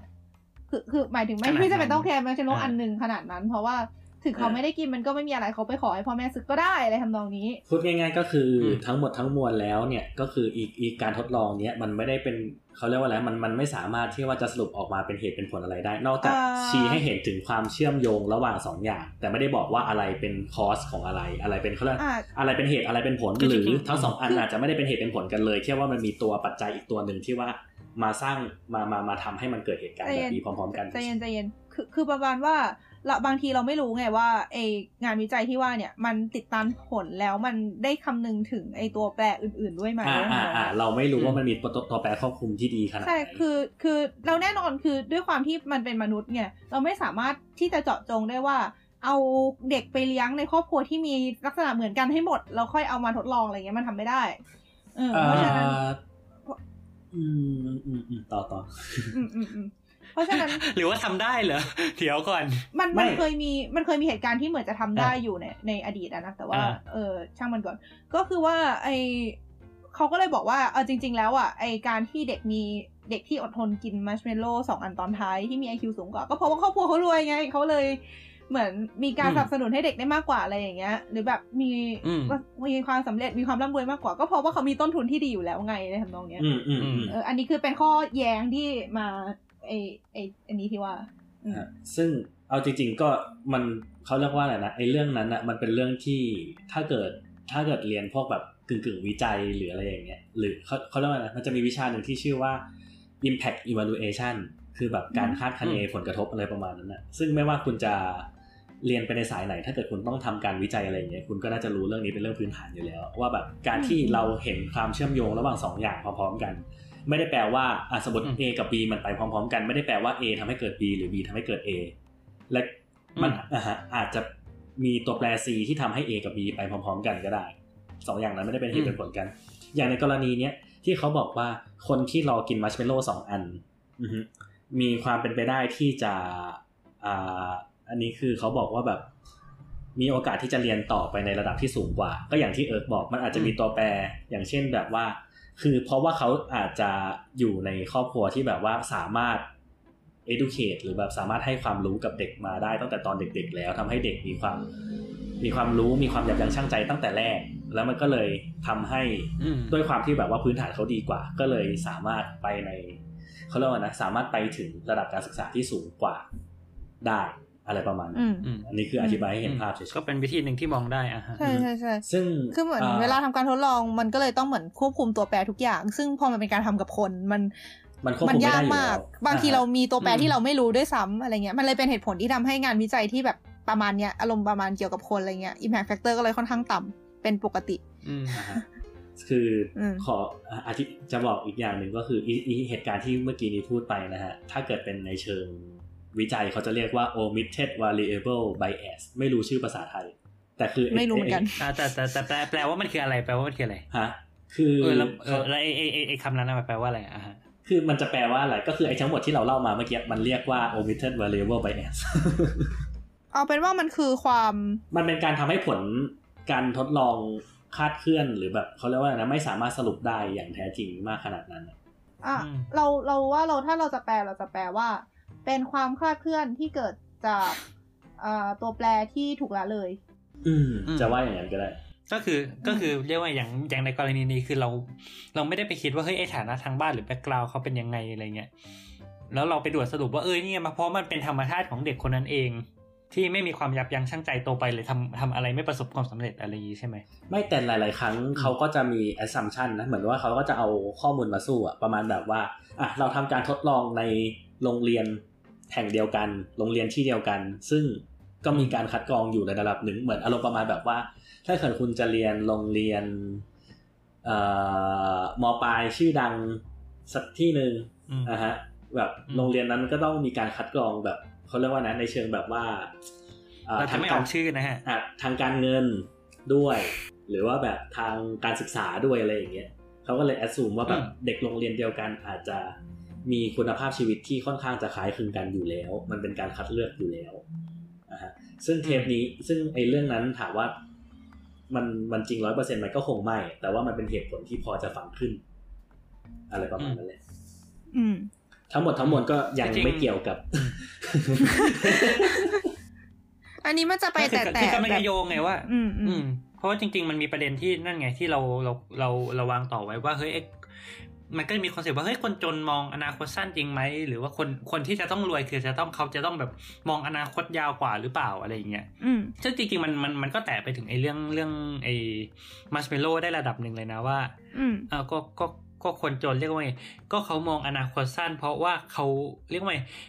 ในเมื่อชีวิตเขาไม่ได้มีความมั่นคงอะเขาไม่ได้แบบล้มแล้วล้มบนฟูกอะไรอย่างเงี้ยเขาไม่มีอะไร back อยู่ข้างหลังเพราะฉะนั้นไอสิ่งที่มันอยู่ข้างหน้าเขาก็ต้องคว้าไว้ก่อน มันก็มันก็เป็นสิ่งที่ make sense ในอืม ในในใน context แบบนั้นแล้วว่า เออ ถ้าเกิดคุณรอต่อไปหรือว่าแบบ อืม มันอาจจะไม่ work ก็ได้อะไรเงี้ย อืมอะฮะ อันนี้ อันนี้เคยได้ยินมาเหมือนกัน แบบจำได้ว่าใน Omnivore เขายกตัวอย่างประมาณว่าเป็นผู้ชายคนหนึ่งที่เคยประสบความสำเร็จแต่ว่าแบบตกต่ำอะไรเงี้ยแล้วเหมือนประมาณว่าช่วงที่เขาจนเหมือนจะแบบตัดสินใจพลาดหลายครั้งอะไรอย่างเงี้ยอันนี้อันอันนี้ไปฟังได้ใน Omnivore นะคะ สนุกดีตอนนั้นจำไม่จำไม่ได้แล้วว่าตอนไหนแต่ว่าขเราว่าเราว่าไอ้เรื่องพวกนี้มันสามารถเทียบได้กับพวกแบบ เขาเรียกว่าอะไรการลงทุนเปิดบริษัทอะไรสักบริษัทนะแบบอืมคือต้องอธิบายก่อนแบบไอการทำบัญชีในบริษัทต่างๆ ก็จะมีอยู่สามบัญชีหลักถูกป่ะบัญชีแรกก็คือ balance sheet balance sheet ก็คือบัญชี บัญชีดุลก็คือแบบบอกว่าเรากำลังเป็นเจ้าของอะไรอยู่บ้าง และอ่าฮะไอสิ่งที่ทำให้เกิดไอสิ่งที่ทำให้เกิดทรัพย์สินเหล่านั้นนะอะฮะมันเกิดจากอะไรมันเกิดจากเงินเราเอง หรือว่ามันเกิดจากหนี้สินที่เราไปกู้ยืมมาอะฮะ อะไรประมาณนั้น อันนั้นคือบัญชีที่หนึ่งบัญชีที่สองคือบัญชีกำไรขาดทุนนะฮะก็คือจะบอกว่าเออแบบเราเราได้เราได้เขาเรียกว่านะเรามีรายรับมาจากอะไร เรามีรายจ่ายจากอะไรในช่วงปีนั้นๆนะฮะแต่อีกบัญชีหนึ่งซึ่งถือว่าเป็นบัญชีที่สำคัญไม่แพ้กันในการที่ว่าทำธุรกิจก็คือ cash flow ก็คือบัญชีเขาเรียกว่านะบัญชีเงินแบบกระแสเงินสดนะฮะอืมถามว่าทำไมมันถึงจำเป็น เพราะว่า คือต่อให้คุณทำกำไรได้มากน้อยขนาดเอ้ยได้มากขนาดไหน แต่ถ้าเกิดคุณไม่มีเงินสดอยู่ในมือ ถ้าเกิดเกิดเหตุการณ์ที่ว่ามันฉุกระหุกขึ้นมาที่คุณจำเป็นต้องมีการจับจ่ายต้องมีการแบบเขาเรียกว่านะชำระขึ้นมา แต่ว่าคุณไม่มีเงินสดในมือสุดท้ายแล้วบริษัทคุณก็ไม่สามารถไปต่อได้แล้วว่ากรณีนี้มันน่าจะสามารถเอามาเทียบกับชีวิตแบบของคนที่แบบชีวิตเราก็เช่นกันเลยเออแบบคือด้วยความที่แบบว่าอะ ต่อให้เรามีไอเดียที่ดีมากขนาดไหนที่จะทำให้ชีวิตเราอะสามารถแบบหารายได้ไปได้ไกลมากขนาดนั้นแต่คือด้วยความที่แบบว่าเราไม่มีอะไรอยู่ในมืออะฮะสุดท้ายแล้วมันก็มีความเสี่ยงที่ว่ามันจะล่มจมได้สูงฉะนั้นอะไรที่แบบอยู่ข้างหน้าก็อาจจะทำให้ต้องคว้าไว้ก่อนด้วยด้วยข้อจำกัดเรื่องการมีอยู่ของของของทรัพย์สินนะขนาดนั้น อธิบายยังไงดีวะอืมดูไม่เป็นภาษาคนเลย คือเอออืมยังไงอะ ก็คือ คือแทนที่เรียกว่ามีเงินก้อนหนึ่งอะจะเอาจะเอาเงินนี้ไปซื้อ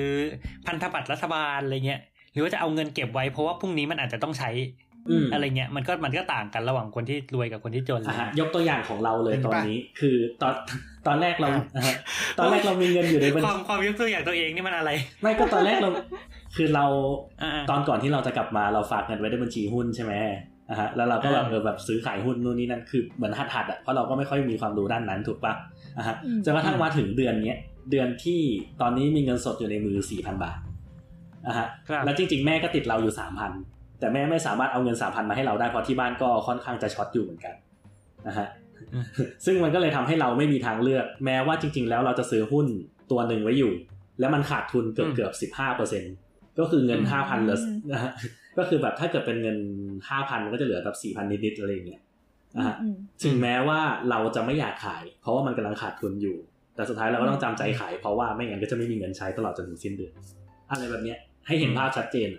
ว่าแบบเออต่อให้คุณแบบพยายามจะแบบอยากจะเอาอะไรไปทำให้มันงอกเกยหรือมีประโยชน์มากกว่านั้น แต่ในเมื่ออมค่าใช้จ่ายที่มันมีอยู่ตรงหน้ามันจะเป็นต้องใช้นะฮะมันก็เลยทำให้แบบบางทีเราก็รอให้มันเกิดกำไรงอกเงยอะไรขึ้นมาไม่ได้ มันก็ต้องมันก็ต้องเอาให้มันอยู่รอดตรงนั้นก่อน อืมคุณเอเซตราเสริมมานะคะว่าจริง เพราะตอนนี้เราใช้ตังเป็นละรอกสัปดาห์ เราก็ไม่สามารถวางแผนการใช้เงินได้เกินเจ็ดวันอะอะฮะเอาจริงช่วงนี้เห็นบ่นกันหลายหลายคนนะในทวิตเตอร์แบบประมาณว่าแค่แบบจะใช้ให้แบบจะจะจ่ายค่าใช้จ่ายประจำทั้งเดือน ก็แบบแทบจะไม่มีเงินเหลือแล้วอะไรเงี้ยจะให้เก็บอะไรได้ยังไงทำนองนี้ ก็ ถ้าเป็นสภาพแบบนั้นก็คือมันมันก็ make sense อะที่มันจะเป็นเหตุการณ์อย่างที่บอกไป คิดว่านะ อืมแล้วเมื่อกี้จะพูดอะไรวะลืมเลย โอ้ไม่นะ จะพูดอะไรสักอย่างอะโอ้อะนึกก่อนนึกก่อนอ่า ให้เวลานึกหายใจเข้าสามนาทีอะระหว่างรีแซกอะไรอ๋อใช่ต้เนื้งอออกแล้วรีเนื้อออกแล้วอ่าเนื้อออกแล้ว โอเคโอเคอ่าคืออ่าเมื่อกี้นั่งคิดเล่นๆว่า จริง ๆ แล้ว concept ของการเก็บออม หรือว่าการตุนไว้อะไรอย่างเงี้ย มันเป็นอืม concept ที่มันมีอายุมานานแค่ไหน เพราะว่าอืมแบบมนุษย์เราอะก่อนที่จะเข้ายุคสังคมเกษตรก็คือเป็นยุคล่าสัตว์หาของป่าใช่ไหมอืมยุคนั้นมันมันน่าจะแบบไม่ค่อยมี concept ของการเก็บอะไรอย่างนี้หรือเปล่า เพราะว่ามันก็จะเป็นเขาเรียกอะไร พอล่าตรงพื้นที่เสร็จปุ๊บก็คือขยายต่อไปอะไรเงี้ย มันก็ไม่มีพื้นที่ให้เก็บอาหารอะไรสำรองไว้ตุนไว้ก็คือ ก็คือเหมือนว่าว่าอารมณ์อารมณ์เหมือนประมาณใช้เงินเดือนต่อเดือนเลยทำนองนี้เหมือนกันปะอืม จริงๆมันมันเราว่าปัจจัยที่อาจจะมีผลคือเรื่องฤดูกาลด้วยหรือเปล่า เพราะว่ามันอาจจะไม่ใช่ว่าเราสามารถหาสิ่งนี้ได้ตลอดเวลาอะไรเงี้ยสมมติเราไม่รู้ อะไรอะสมมติอ่าถ้าถ้าอยู่แบบอยู่อยู่ในประเทศเมืองหนาวหน่อยอะไรเงี้ยอืมผลไม้บางอย่างพืชบางอย่าง มันก็อาจจะเรียกว่าไงก็อาจจะไม่ ไม่ผิดดอกออกผลในหน้าหนาวหรือว่าเอ่อสัตว์บางประเภทก็อาจจะจำศีลในหน้าหนาวอะไรเงี้ยอ่าเราคิดว่ามันอาจจะยังมีเซนส์ของการเก็บอยู่บ้าง แต่ว่าถ้ามันมันมันก็คิดว่ามันมันน่าจะเฉพาะที่จำเป็นนะเราไม่ได้แบบผลิตจนมันเกิน แล้วเราสามารถเก็บเป็นโกดังขนาดนั้นหรือเปล่า อันนี้ไม่แน่ใจอ่าจริงๆนี่นึกถึงแบบ มันมันเคยมีคนพูดเอาไว้ว่า ที่คนที่อยู่ในบริเวณที่หนาวๆขยันทำงานกว่าคนที่อยู่เขตร้อน เพราะว่า พออมถึงหน้าหนาวแล้วมันจะไม่มีอะไรให้กินอะไรอย่างงี้ปะก็เลยต้องเหมือนทำงานแล้วก็ตุนไว้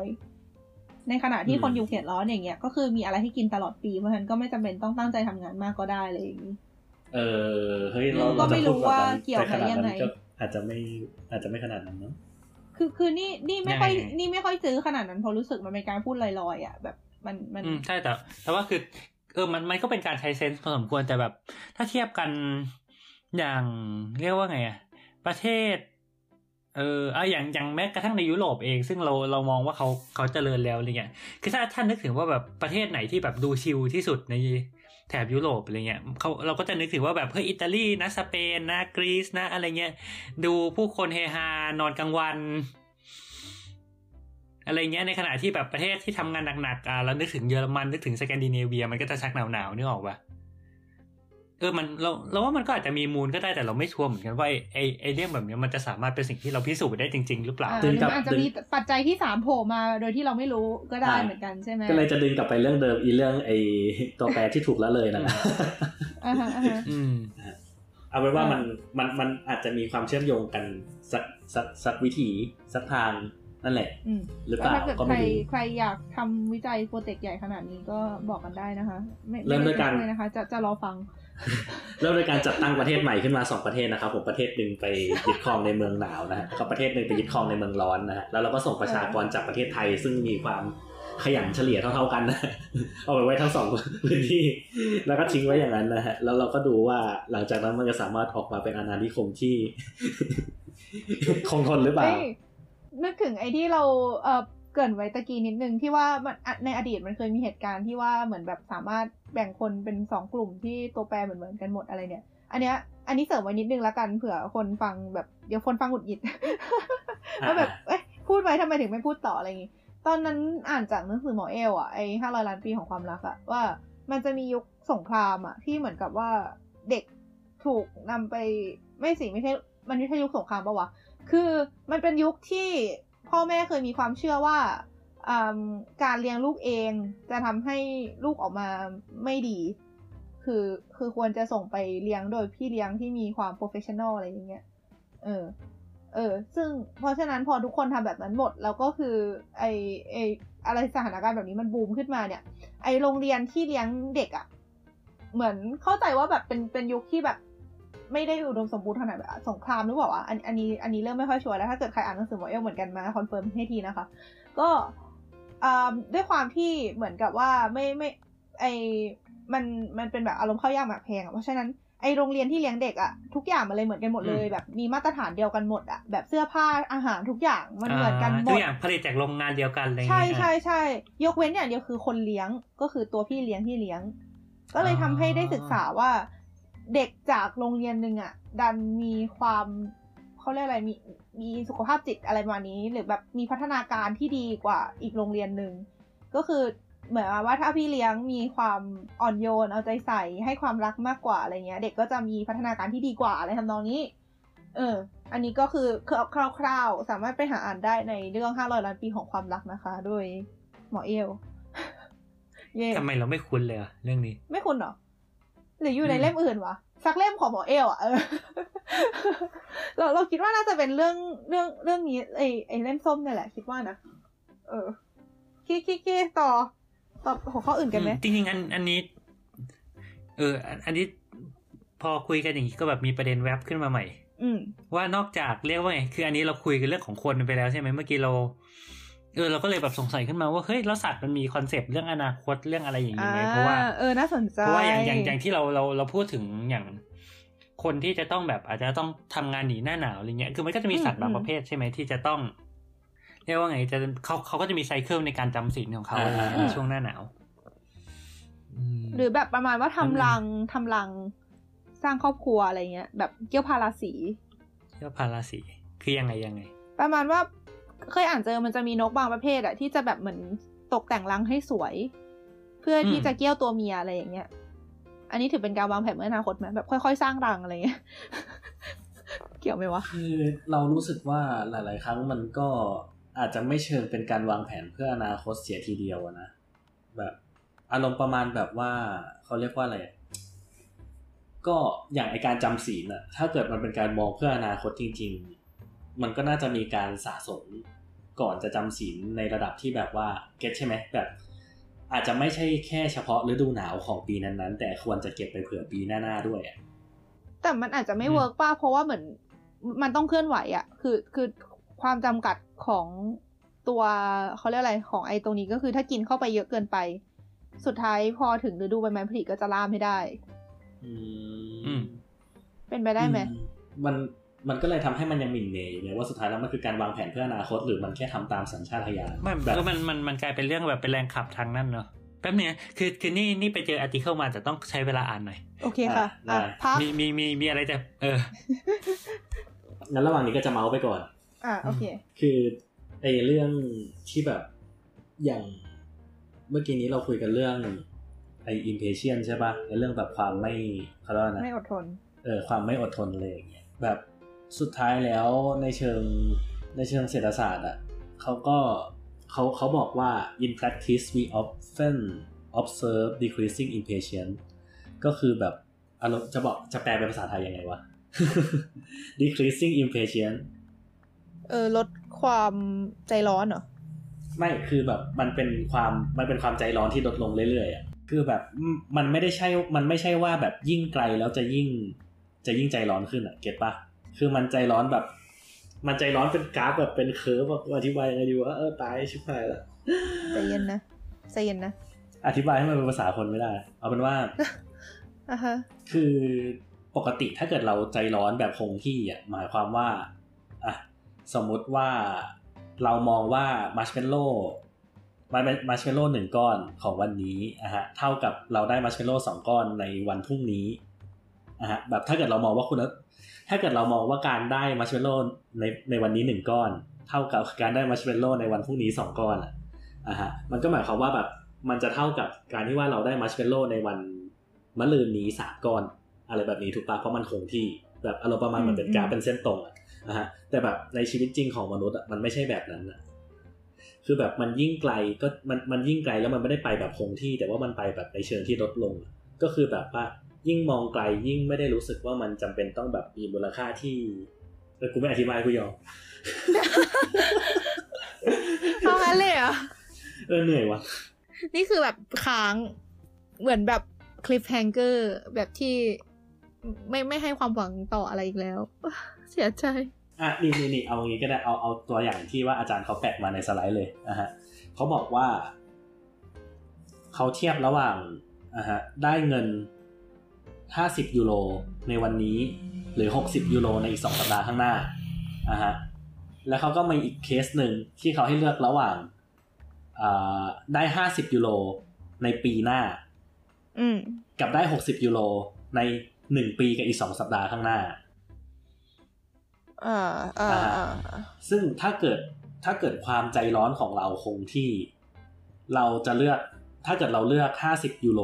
วันนี้ก็หมายความว่าเราควรจะเลือก 50ยูโรในอีกหนึ่งปีข้างหน้าด้วยถูกปะยังไงนะ เพราะว่าระยะเวลามันห่างเท่ากันอะคือ 2 สัปดาห์ถูกปะเออข้อแรกมีช้อยคือ 50ยูโรวันนี้ 60ยูโรในอีก2สัปดาห์ข้างหน้าต้องเลือกหนึ่งในสองอันนี้เออและคำถามอีกข้อคือจะเลือก 50ยูโรใน 1 ปีข้างหน้า หรือจะเลือกอ๋อ60ยูโรใน 1 ปีกับอีก 2 สัปดาห์ข้างหน้าอ๋อโอเคเข้าใจเข้าใจแล้วนะฮะอะฉะนั้นถ้าเกิดเราบอกว่าเราเป็นคนใจร้อนแบบคงเส้นคงวาอืม ถ้าเกิดเราเลือกที่จะเอา 50ยูโรวันนี้ หมายความว่าอืมอีกข้อ 2 เราก็ควรจะเลือก 50ยูโรในอีกในอีกหนึ่งปีข้างหน้าอืมเก็ตปะเพราะว่ามันเป็นอืมมันเป็นช้อยส์เดียวกัน แต่ในชีวิตจริงอะคือคนเราอะ จะเลือก 50ยูโรวันนี้ด้วยความใจร้อน แต่พอมันผ่านไปนานแบบเป็นปีกับปี2สัปดาห์ เราจะรู้สึกว่าเวลาไม่ต่างกันมาก เพราะเรารอมาตั้งปีหนึ่งแล้ว เราจะเลือก 60ยูโรในอีก1ปีกับอีก2สัปดาห์ข้างหน้าแทน ซึ่งอันเนี้ยมันก็คือสิ่งที่เรียกว่า decreasing impatience ก็คือความใจร้อนที่ลดลงตามกาลเวลาประมาณอืนี้มอันนี้ก็คือเศรษฐศาสตร์พฤติกรรมหนึ่งศูนย์หนึ่งห้านาที เอ๊ะ อะไรนะ ไฟมินิทเศรษฐศาสตร์พฤติกรรมบายโค้ดพี่ไอนะคะกว่ากูจะอธิบายเป็นคนได้นะฮะแต่ก็นั่นแหละมันมันเหมือนเป็นการสะท้อนให้ให้ให้ให้เห็นว่าแบบสุดท้ายแล้วเขาเรียกว่าอะไรนะพอถึงเวลาณปัจจุบันมันยิ่งใกล้เราเท่าไหร่เราจะยิ่งมีความใจร้อนมากขึ้นเท่านั้นนะ แต่ถ้าอ่าฮะเกิดแบบเออแต่ถ้าเกิดมันยิ่งแบบไกลแบบ ด้วยเหตุนี้แหละมั้ง มันก็เลยทำให้คนเราเลือกที่จะสามารถแบบเขาเรียกว่าอะไรอะแบบทำเวลาที่ว่าแบบมองอะไรในระยะยาวมาก ๆ แล้วเขาจะไม่ค่อยคิดไม่ค่อยเครียดเท่าไหร่อย่างเช่นแบบผ่อนผ่อนแบบเขาเรียกว่านะผ่อนยิ่งนานเท่าไหร่ยิ่งดีอะโดยที่ว่าเขาไม่ได้คำนึงถึงเรื่องอื่นอะอืม เข้าเพใจราะว่ามันเพราะว่าระยะเวลาที่นานตรงนั้นมันรู้สึกว่ามันนานเท่าอะช่วง เป็นช่วงขั้นเวลาที่ไม่รู้เรื่องเลยแต่ไบร์ทอ่านเสร็จยัง yeah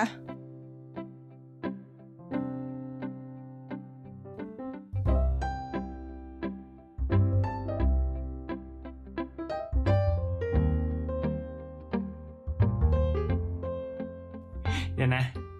โอเคเราเราเนื่องจากเมื่อกี้เราไม่ได้ยินนะฮะว่าคุยกันเรื่องอะไร อือหือครับ ก็ตัดทิ้งไปเลยก็ได้ ทดทดเออเออเอาจริงๆเมื่อกี้นี้ก็รู้สึกว่ามันค่อนข้างจะแบบมั่วซั่วเดี๋ยวถึงเวลาก็คงต้องตัด มันมันเหมือนเป็นแบบอารมณ์เป็นเป็นเกดี๋ตยวเล็กเกตน้อยเพิ่มเติมอะไรอย่างงี้มากกว่าอืมเอาเวลาอืมช่างมันเถอะ เดี๋ยวจะเดี๋ยวค่อยว่ากัน เดี๋ยวจะไปรอฟังดู โอเค โอเคก็อันนี้เอ่อเป็นบทความจาก New York Times นะฮะ ชื่อว่า Time in the Animal Mind อือหือโดยคุณคาวซิมเมอร์นะฮะก็อะไรนะจงๆฮันซิมเมอคืร์ข่าวข่าวข่าวซิมเมโทอษร์โทษอ่าฮะนั่นแหละก็คือ คือเขาเขาก็จะพูดหลาย ๆ เรื่องคืออันนี้อันนี้ก็เล่าไม่ครบอะนะ แต่ว่ามันมันจะมีประเด็นหนึ่งที่เขาพูดขึ้นมาว่าแบบเรียกว่ามันเป็นประเด็นสำคัญในมนุษย์ คือจริง ๆ อะ เวลาเราพูดถึงอะคือก่อนก่อนจะไปอนาคตอะเราอันอันนี้มันมีประเด็นเรื่องของความจำอันหนึงที่เราคิดว่าน่าสนใจ คือเขาบอกว่ามนุษย์เนี่ยมีสิ่งหนึ่งที่เรียกว่า epi- เดี๋ยวนะ มันชื่อมันอยู่ไหน episodic memory เคยได้ยินกันไหมไม่ ไม่เลย ไม่เคย คืออะไรวะคือ อ่าคราวเนี้ยคือคือมันมันมันมีอ่า subject หรือว่าแบบมีกลุ่มมีตัวอย่างคนหนึ่งที่เขายกตัวอย่างขึ้นมา ซึ่งเขาย่อว่าคุณชื่อคุณเคซีคือคุณเคซีเนี่ยอ่าเป็นเป็นคนที่แบบเหมือนมีมีปัญหาเกี่ยวกับสมองอะไรบางอย่างเนี้ยแล้ว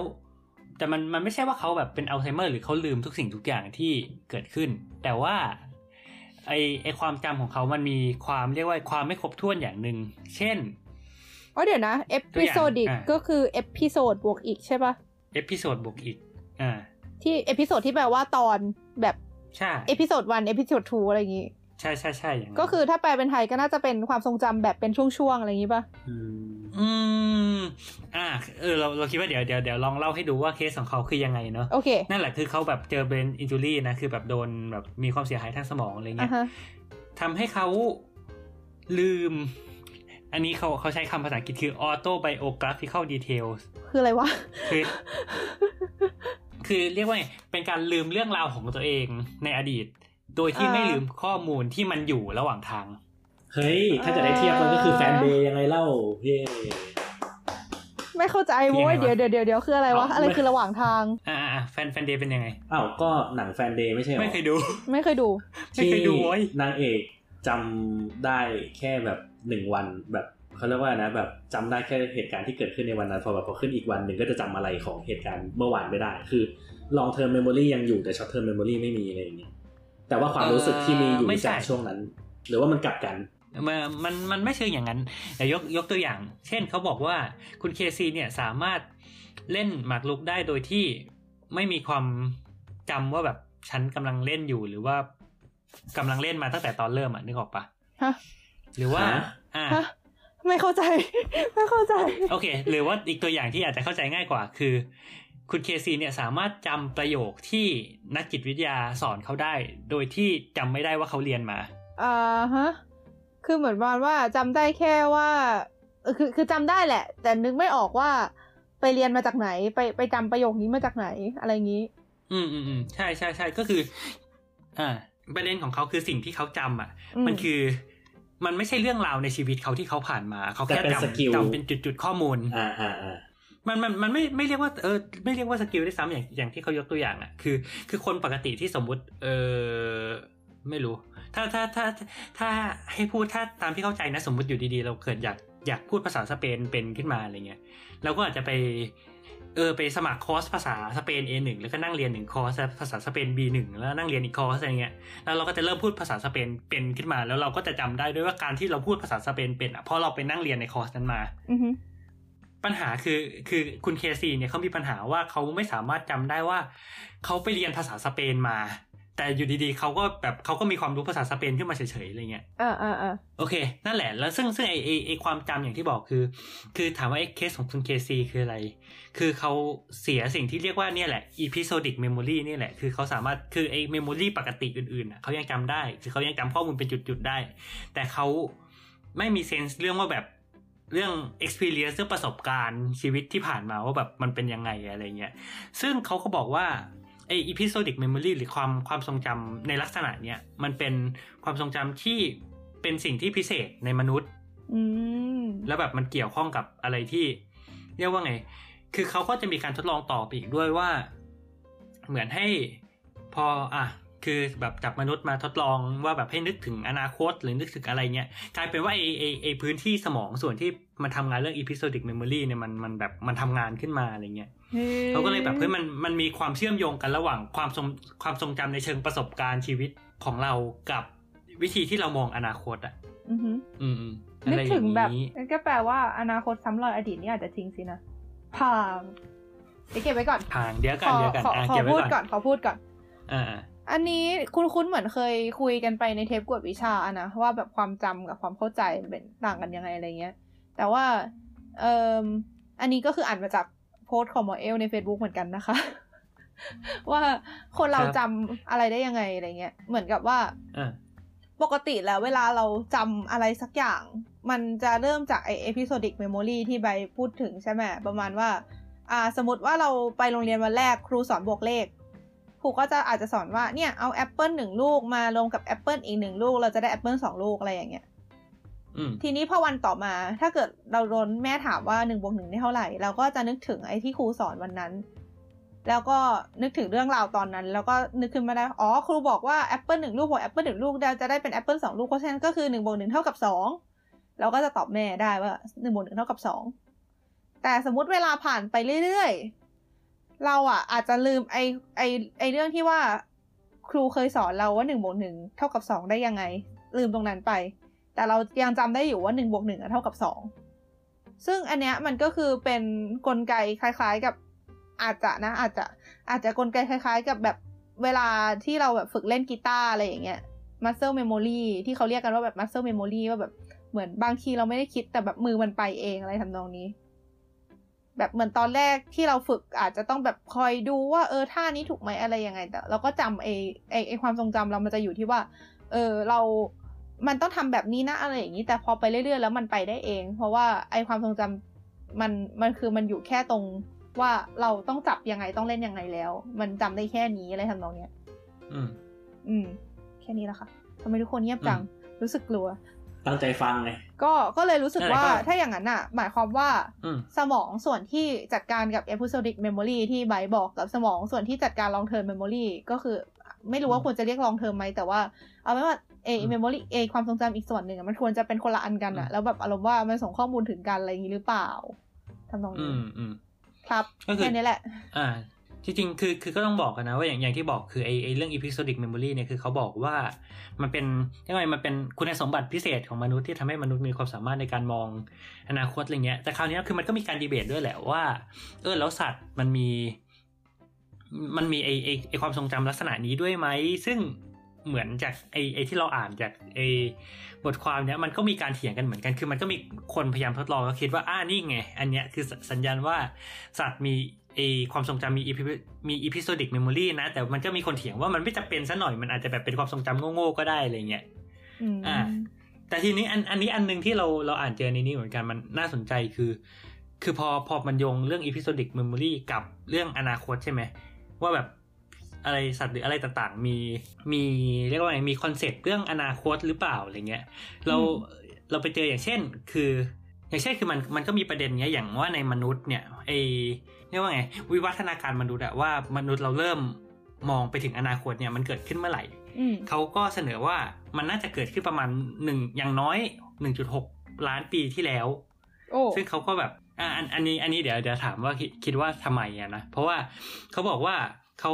เอ่อพบก้อนหินเรียกว่าไงคือแบบก้อนหินที่เป็นเครื่องมืออะเครื่องมือหินอะไรเงี้ยอืมที่อยู่ห่างจากแหล่งอาหาร คิดว่าทำไมมันถึงเป็นข้อสรุปอย่างนั้นได้ เหมือนเป็นมินิเกมเลยวะแป๊บนึงนะนึกก่อน อ่าคำถามฮะเออนักอ่าอะไรนะนักบรรพชีวินวิทยา เออ ใช่ไหมเออใช่ คนพบ เออไม่มันมันต้องมันต้องเรียกโบราณคดีเปล่าวะเขาถือเอาเป็นเขาถือว่าว่าเป็นมนุษย์แล้ว อ่านั่นแหละโอเคเอาเป็นว่าเขาเขาขุดแล้วก็แบบเจอเครื่องมือหิน แต่ไอ้อืมเครื่องมือหินเนี่ยมันอยู่ห่างจากแหล่งอาหารคำถามคือมันบ่งบอกเกี่ยวกับเซนส์เรื่องเรื่องเวลาของมนุษย์ยังไง เขาคาดเดาว่าสัตว์จะอพยพไปตรงนั้นอะไรอย่างนี้หรือเปล่าไอซ์มีคอมเมนต์อะไรไหมฮะ เอาจริงๆนะยังฟังโจทย์ไม่เข้าใจอ๋อไม่เข้าใจก็บอกสิครับ ก็มันลอสก็เลยแบบเออรอรอทุกคนเข้าใจเสร็จเรียบร้อยแล้ว แล้วก็ให้เป็นตัวโง่รีพีทใหม่อีกรอบดีกว่า อ่าอ่าอ่าก็นั่นแหละก็ก็เอาง่าย ๆ เลยคือ คือนึกออกป่าว่าแบบมันคือมันก็จะมีแบบเวลาเขาขุดคือเขาก็จะรู้ว่าแหล่งอาหารนะมันอยู่ไหน มันก็จะมีแบบเอ้ยต้นไม่รู้เศษอาหารต้นมงต้นไม้อะไรเงี้ยอ่าอ่าแล้วแล้วเขาก็เจอเครื่องมือหิน ซึ่งเครื่องมือหินเนี่ยสมมติอ่าสมมติเราเราเจอมะพร้าวมีมะพร้าวเนี่ยเราก็สามารถใช้เครื่องมือหิน ทุบมะพร้าวให้มะพร้าวแตกแล้วเราก็กินเนื้อข้างในได้อ่าอะไรเงี้ยหรือว่าแบบแบบ มีสัตว์อยู่แล้วเราก็สามารถใช้เครื่องมือหินชำแหละสัตว์ได้อะไรเงี้ยอือฮึประเด็นคือเขาไปเจอเครื่องมือหินในจุดที่มันมันอยู่คนละจุดกับอาหารน่ะอ่าฮะอืมเออคำถามคือ อันนั้นน่ะมันบ่งบอกอะไร เกี่ยวกับเรื่องเวลาอืมคือเหมือนกับว่าเขาจำได้แค่เขาเรียกว่าอะไรอะแบบณตรงที่ว่ามันมีเครื่องมือหินมันเคยมีสัตว์มาก่อนปะแค่ตอนนี้มันไม่มีแล้ว อืมก็คือส่วนทางกับเอิร์โอเคเฉลยนะฮะคำตอบไอก็คือเออส่วนทางกับว่ายังไงเอินะร์เอิร์บอกว่าเขาคาดเดาว่าสัตว์จะอพยพไปแถวนั้นก็เลยไปดักรออืมอืมจริงจริงๆอันเออจริงๆไอ้ไอ้ที่เขาเขาวิเคราะห์เนี่ยคือมันไม่ได้เกี่ยวกับว่าแบบสัตว์จะเคลื่อนไปตรงไหนเลยนะอืมอืม คือประมาณว่าคือเขาเขาก็บอกว่า คือเขาเขาก็อ่าคำถ้าโค้ดมาเลยนะเขาบอกว่า ถ้าถ้าคุณเพิ่งกินไปอะ เหตุผลเดียวที่คุณจะเอาเครื่องมือ ติดตัวไปกับคุณด้วย เพราะว่าคุณคิดว่าคุณจะต้องใช้มันในอนาคตอ่าเข้าเข้าใจประเด็นไหมอย่างที่บอกเข้าใจสมมุติเราอ๋อเราเจอมะพร้าวอยู่ก้อนหนึ่งแล้วเรามีเครื่องมือหินเนี้ยคือเราเราทุบเอาเอาหินปุ๊บทุบมะพร้าวเสร็จแล้วกินเนื้อมะพร้าวเราอิ่มแล้วแล้วก็เออแล้วเราจะเอาหินแบกหินไปทำไมอีกนึกออกปะอ่าเข้าใจก็แบบในเข้าเมื่ใจอเราแบบใช้เรียบร้อยเราก็โยนทิ้งแล้วก็ไปทำอย่างอื่นสิเอออย่างเงี้ย การที่เขาเอาเครื่องมือหินติดตัวไปด้วย จนทำให้แบบมันอยู่ห่างจากจุด จุดที่แบบมีอาหารนะแปลว่าเขามองว่าเฮ้ยในอนาคตฉันก็ต้องกินเหมือนกัน ฉันก็จะเจอมะพร้าวเหมือนกันและถ้าฉันเจอมะพร้าวอีกใช้ก็ฉันก็จะใช้เครื่องมือหินเนี่ยทุบมะพร้าวแล้วฉันก็จะได้กินอ่าซึ่งซึ่งทุกอย่างมันเกิดขึ้นในอนาคตไงเขาก็เลยแบบเขาก็เลยสันนิษฐานว่าไอ้ไอ้ไอ้ไอ้การที่เขาค้นพบแหล่งอาหารกับเอ่อค้นพบเครื่องมือหินอยู่ห่างกันเนี่ยแสดงว่า ไอ้มนุษย์โบราณยุคนั้นอะมีคอนเซปต์เรื่องอนาคตว่ามื้อต่อไปฉันจะต้องใช้เครื่องมือหินนี้ อืมเออเนาะเออเนาะเออ ไม่แต่ว่าคือเออถ้าเกิดถ้าถ้าเกิดมองในเชิงนี้มันคือมันมันมันคือการมองถึงอะอนาคตเราอะเออ เรานึกว่าแบบ หรือเพราะว่าเราใช้อย่างนั้นเป็นในชีวิตประจำวันจนชินแล้วเราเลยรู้สึกว่ามันคือการคิดแบบปกติโดยที่ว่าไม่ได้คิดถึงอนาคตวะเราคิดว่าอย่างนั้นคืออมถ้าเทียบกับใช่หใช่มีที่อายกตัวอย่างเมื่อกี้ ที่ว่าอ่าแล้วทำไมถึงไม่กินไปให้เยอะกว่าที่จำเป็นในฤดูหนาวนั้นเลย เพราะว่าจะได้เผื่อถึงฤดูหนาวหน้าด้วย อันนั้นก็คือเพราะว่ามันอาจจะส่งผลเสียต่อการดำรงชีวิตก่อนหน้านั้นอะไรอย่างนี้ใช่ไหมแต่ว่าอันนี้มันคืออารมณ์แบบว่าว่ามีความคุ้มได้คุ้มเสีย อารมณ์แบบประมาณว่า เออสำหรับ คือคือคือเราไม่สามารถบอกได้ว่าหมีมันคิดถึงอนาคตหรือเปล่ามันถึงเลือกที่จะกินแค่นั้น แต่อันนี้เราอาจจะมองได้อืมว่ามันเป็นแบบการคัดเลือกทางธรรมชาติที่ทำให้หมีที่เลือกกินแบบพอดีพอดีเท่านั้นถึงจะอยู่รอดอะไรทำนองเนี้ยเอออืมอารมณ์แต่เหมือนแบบเจอเพื่อนดีๆ แล้วก็เก็บเพื่อนดีๆไว้อะไรอย่างเงี้ยเดี๋ยวเดี๋ยวเดี๋ยวมันเป็นเรื่องนั้นได้ไงวะคือทำไมมันเป็นเรื่องมิตรภาพล่ะไม่ไม่คือพยายามแบบเทียบแบบหมายถึงแบบกำลังเทียบระหว่างแบบสิ่งของกับแบบการใช้ชีวิตในปัจจุบันอะไรอย่างเงี้ย ไม่ไม่คิดว่ามันอืมเกี่ยวกันวะอันนี้บอกตรงๆ เออ คือไอถ้าเกิดว่าเทียบกับไอเครื่องมือหินน่ะก็คือเหมือนประมาณว่าเราจำเป็นจะต้องหิ้วเครื่องมือหินที่มันหนักๆไปด้วย เหมือนประมาณว่าเราเสียความสะดวกสบายเสียความคล่องตัวของตัวเองไปอ่าาเพื่อประโยชน์ที่มันอาจจะเกิดขึ้นในอนาคตอะไรทำนองนี้ปะเออ ก็คือเหมือนถ้าเทียบกันก็คือเหมือนมองประมาณว่าอาจจะแบบมีความคุ้มคุ้มค่าเอาว่าอาจจะต้องแบบมีผ่านผ่านการคิดว่ามันคุ้มค่าที่เราจะเอาไปไหมอะไรอย่างนี้ แต่เหนือสิ่งอื่นใด ถ้าเราจะคิดได้ว่ามันคุ้มค่าที่จะเอาไป เพื่ออนาคตแปลว่าเราจะต้องมีคอนเซปต์เรื่องอนาคตก่อน ถูกไหมอืม เออ ประมาณนั้น อืม เริ่มคอยอ่าตามซึ่งซึ่งอันนี้คืออ่าอันอันนี้ก็คือมันอ่าจริงๆไอ้ไอ้ที่เราพูดไปเรื่องเรื่องเครื่องมือหินมันก็คือมนุษย์เนาะอ่า จริงๆมันมันมันมีประเด็นเรื่องสัตว์เหมือนกันที่ที่ที่แปะไว้ตอนแรกนะอันนี้อันนี้อ่าฮะมามาถึงโจทย์ที่เราวางไว้นะครับว่าสัตว์รู้รู้จักอนาคตหรือเปล่าอะไรเงี้ยอ่าฮะอย่างอย่างเรื่องอาหารเนี่ยเออจริงๆเขาเขาก็ยกตัวอย่างเหมือนกันว่าสัตว์บางประเภทเช่นลิงเซบูสเออเนี่ยเซบูสมังกี้สเนี่ยอ่า เขาเขาก็จะแบบเรียกว่าไงคือคือเขาบอกว่า มันเนี่ยคือคือเวลากินอะไรเสร็จเรียกน้องก็ได้น้องน้องน้องน้องนอนนอนนอนต้องนอนคือเวลาเท่านนั้อนนแบบ เออ คือเวลานอนมีอาหารมากองกองหนึ่งเนี่ย แล้วนอนแล้วแล้วนอนกินจนอิ่มแล้วเนี่ยมันก็จะโยนอาหารทิ้งไปเลยเออแบบโยนออกนอกกองไปเลยทั้งทั้งๆที่แบบเออคือเขา เรียกว่ามันเนี่ยไม่ไม่ได้มีคอนเซปต์ว่าจะต้องเก็บอาหารไว้ คือแบบฉันกินอิ่มฉันก็โยนทิ้ง ฉันไม่ได้คิดหรอกว่ามื้อหน้าฉันจะมีกินไหมอะไรเงี้ยอือหือซึ่งมันก็เป็นสัญญาณว่าอย่างอย่างกรณีของลิง Cebus เนี่ยคือ มันก็อาจจะไม่มีไม่มีคอนเซปต์เรื่องอนาคตสักเท่าไหร่อืมแต่ว่ามันก็มีสัตว์บางประเภทเหมือนกัน เช่น เป็น squirrel monkeys ลิงลิงลิงกระรอกเหรอครับ ดูเป็นแบบอะไรวะเขียดงูอะไรอย่างเงี้ยเออ คือเจ้าเจ้าลิงกระรอกเนี่ยเดี๋ยวเดี๋ยวแป๊บนึงดูดิว่ามันมีชื่อไทยไหมที่ดีกว่านี้ เออเราว่ามันชื่อลิงกระรอกจริงๆแหละ โอเคค่ะ โอเค คือเจ้าลิงกระรอกเนี่ย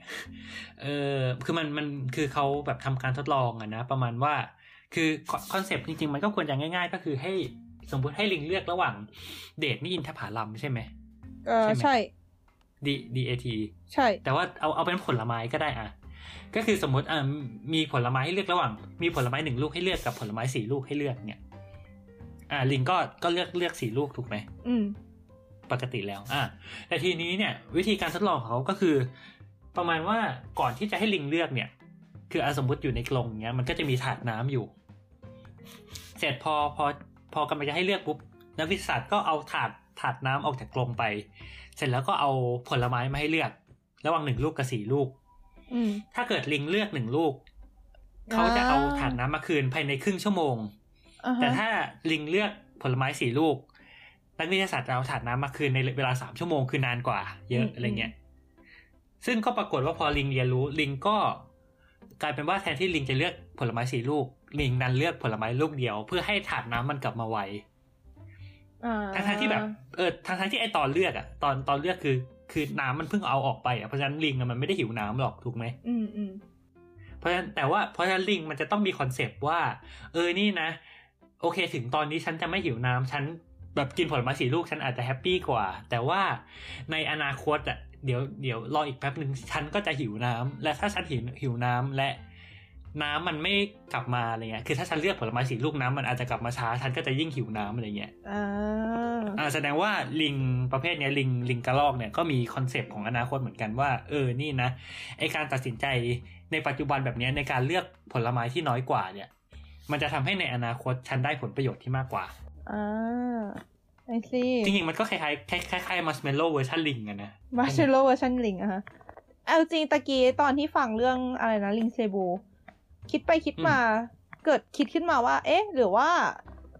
บางทีนะ อันอันนี้เป็นการคาดเดาของเราเองแบบเป็นสมเป็นเป็นสมมติฐานอย่างหนึ่ง บางทีอาจจะลิง Cebus อาจจะมีคอนเซปต์เรื่องอนาคตก็ได้ แต่อืมที่มันกินอาหารแล้วมันโยนอาหารอย่างแบบที่เกินมาทิ้งเลย อาจจะเป็นเพราะมันอืมคิดแล้วหรือเปล่าว่ามันแบบได้ไม่คุ้มเสีย คือแบบสมมติถ้าย้อนกลับไปตัวอย่างหมีอีกรอบหนึ่งก็คือหมีมันก็อาจจะมีคอนเซปต์เรื่องอนาคตก็ได้ แต่ว่ามันคิดแล้วว่ามันแบบมันได้ไม่คุ้มเสียเพราะอะไรมันเลยไม่ทำอะไรเงี้ยแบบอืมลิงนี่ก็อาจจะหมายว่าถ้าถ้าเก็บอาหารไว้มันก็ไม่รู้จะเก็บที่ไหนหรือแบบมันอาจจะเหมือนสัตว์ยานบอกว่ามันจะต้องมีการเคลื่อนที่เคลื่อนไหวอะไรพวกนี้เพราะฉะนั้นมันก็เลยไม่สะดวกที่จะเก็บ มันก็เลยคิดว่าไม่เอาดีกว่าเลยทำนองนี้ เป็นไปได้ไหม อืม คือถ้าพูดถึงสัญชาตญาณเนี่ยคือคือเรียกว่าไงคือถ้าถ้าเป็น context ในกรงแบบเป็น logic ธรรมดาเราคิดว่าสมมติแบบเออคือเก็บไว้กินมื้อต่อไป คือมันไม่ได้แบบเน่าเสียหรือทำให้เรียกว่าไงทำให้แบบการใช้ชีวิตมันยากขึ้นสักเท่าไหร่หรอกอะไรเงี้ยแต่ว่าคือพอพอเป็นสัญชาตญาณเอออันนี้ก็ไม่แน่ใจ เพราะว่าไอ้เรื่องของ ของการเรียกว่าการจำศีลอะไรเงี้ยมันก็ไม่ใช่เราเราคิดว่ามันก็คงไม่ใช่ว่าพอสัตว์เรียนรู้ว่าเออนี่นะหน้าหนาวที่แล้วเนี่ยมันทรมานมากเลยนะ หน้าหนาวนี้ฉันเลยจำศีลดีกว่าอะไรอย่างเงี้ยจะได้ใช้พลังงานน้อยๆ คือมันก็ไม่ใช่คือมันก็เป็นไปตามธรรมชาติของมันนึกออกปะเออแต่เราก็ยังไม่รู้นะว่ามันไม่ใช่จริงๆไหมก็เราเราว่าอันเนี้ยคือจอาจริงๆจะมันต้องดูศึกได้ษาว่าต่อไปอืมเราเราว่ามันดูได้ว่า เรียกว่าไงอะมันมันเกิดขึ้นตั้งแต่เมื่อไหร่ คือมันมันมีพฤติกรรมการเรียนรู้หรือเปล่าว่าแบบฉันแบบชนฉันทนหนาวมาหนึ่งหน้าหนาวแล้วมันไม่ work เลยหน้าหนาวต่อไปฉันเลยจำศีลหรือว่ามันจำศีลมาตั้งแต่แบบตั้งแต่จำความได้อะนึกออกปะอ๋อมันต่างกันนะแบบหน้าหนาวที่แล้ว แต่มันก็อาจจะมีกลไกประมาณไอไออะไรนะ natural selection การทดลองตามธรรมชาติอีกใช่ซึ่งใช่ก็คือใช่เราบางทีก็แบบเหมือนมันก็ศึกษายากอะเนาะแล้วว่ามันมันมันน่าจะแบบ การที่จะไขปริศนานี้ได้อาจจะต้องแบบศึกษาสมองอย่างทะลุปลุกโปร่งซึ่งก็ไม่รู้ว่าจะเกิดได้ขึ้น เอ้ย ไม่รู้ว่าจะเกิดขึ้นได้ในอีกกี่ร้อยปีข้างหน้านะอ่าอันนี้คุณเอเซตาเสริมนะคะ หรือจะให้เทียบให้เข้าเทรนด์ก็คือจะออกจากบ้านแต่พกถุงผ้าไปด้วย พอรู้ว่าอนาคตอันใกล้อาจจะซื้อของทางทางๆที่เราถ้ามั่นใจว่าไม่ซื้อก็ไม่ต้องพกถุงผ้าก็ได้ เออเทียบอย่างนี้ก็น่าจะพอได้อยู่นะ ก็คือเหมือนประมาณว่ามี concept เรื่องอนาคต อืม อืม อะไรประมาณนี้ ซึ่ง อืม แต่คืออันเนี้ยคือมันทำคือให้เรานึกถึงสำหรับมนุษย์คือมันใช่ไง เออเอออือมมันทำให้เรานึกถึงแบบลิงบางประเภทที่มันมีสังคมอะสังคมแบบประมาณว่าเอ่มมีลิงที่อารมณ์เป็นจ่าฝูง แล้วก็ลิงที่จะมาประจบประแจง เพื่อที่จะมีสถานะทางสังคมสูงขึ้นเลยทำนองเนี้ยซึ่งเราสามารถมองว่าไอการมาประจบประแจงมาหาเหาให้มาเอาอาหารมาให้ หรืออะไรประมาณเนี้ย เป็นการลงทุนเพื่ออนาคตได้ไหม หรือเราอาจจะมองว่ามันเป็นแค่สัญชาตญาณของมันหรือเปล่าที่จะทำตัวเข้าหาลิงที่มียศสูงกว่าในสังคมอะไรอย่างนี้อ่าฮะอันนี้เราพูดถึงลิงหรือพูดถึงสภานะ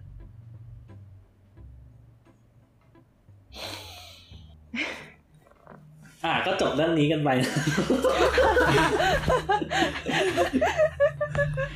เหนื่อย ก็แค่สงสัย ครับครับครับ โอเคเราเราเราเราโยเข้าเข้าอนาคตกับคนไทยเลยไหมฮะโอเคโทษโทษอะฮะแต่แต่คือทั้งอืมก็คือเรื่องเรื่องเรื่องอนาคตของสัตว์ก็ค่อนข้างจะ ค่อนข้างจะได้หลายแง่อืมหลายมุมเรียบร้อยแล้วอะเนาะอืม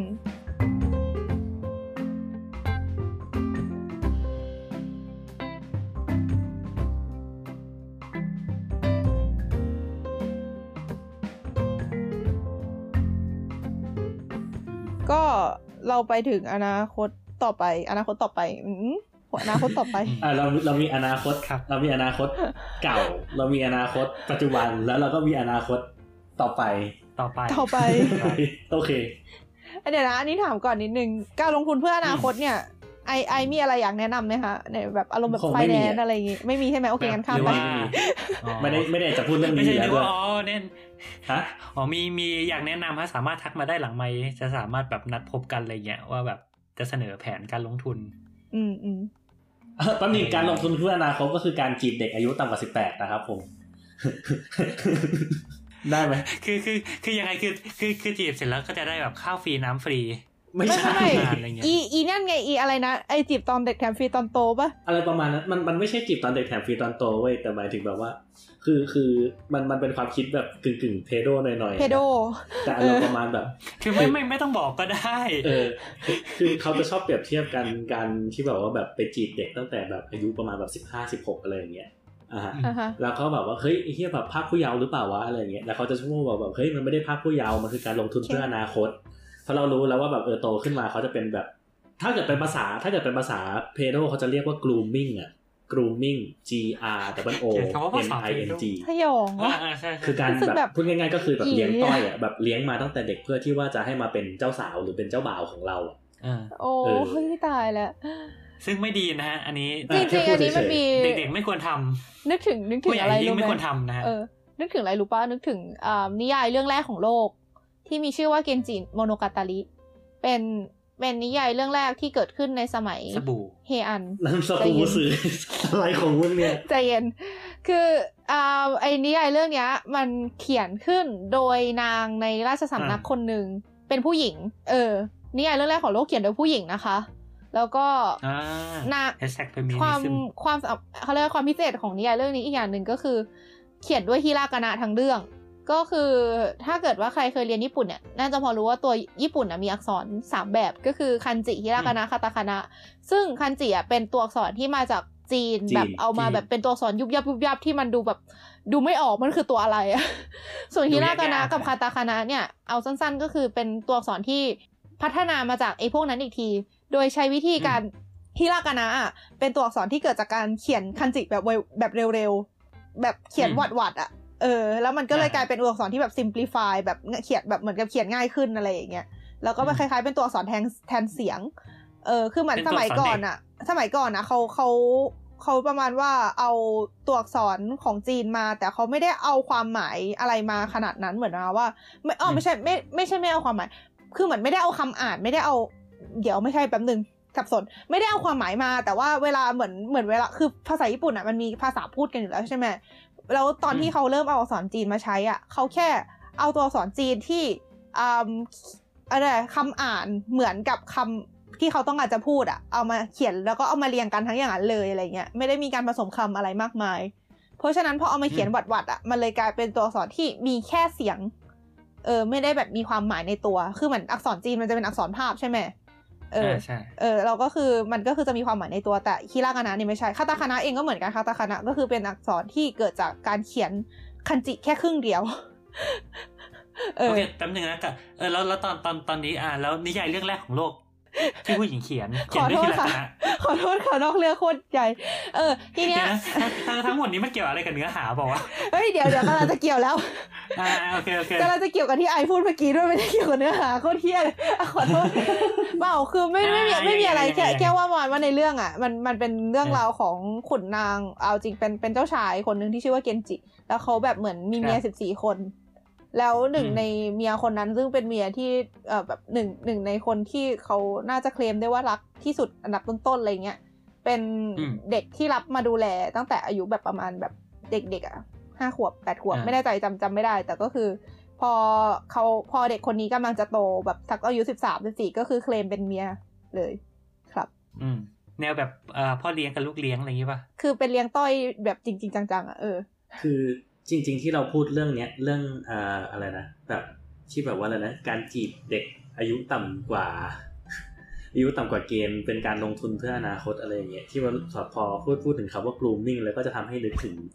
ข่าวเด็ดล่าสุดของเอ่อฮีชอนของซูเปอร์จูเนียกับโมโมของทวายส์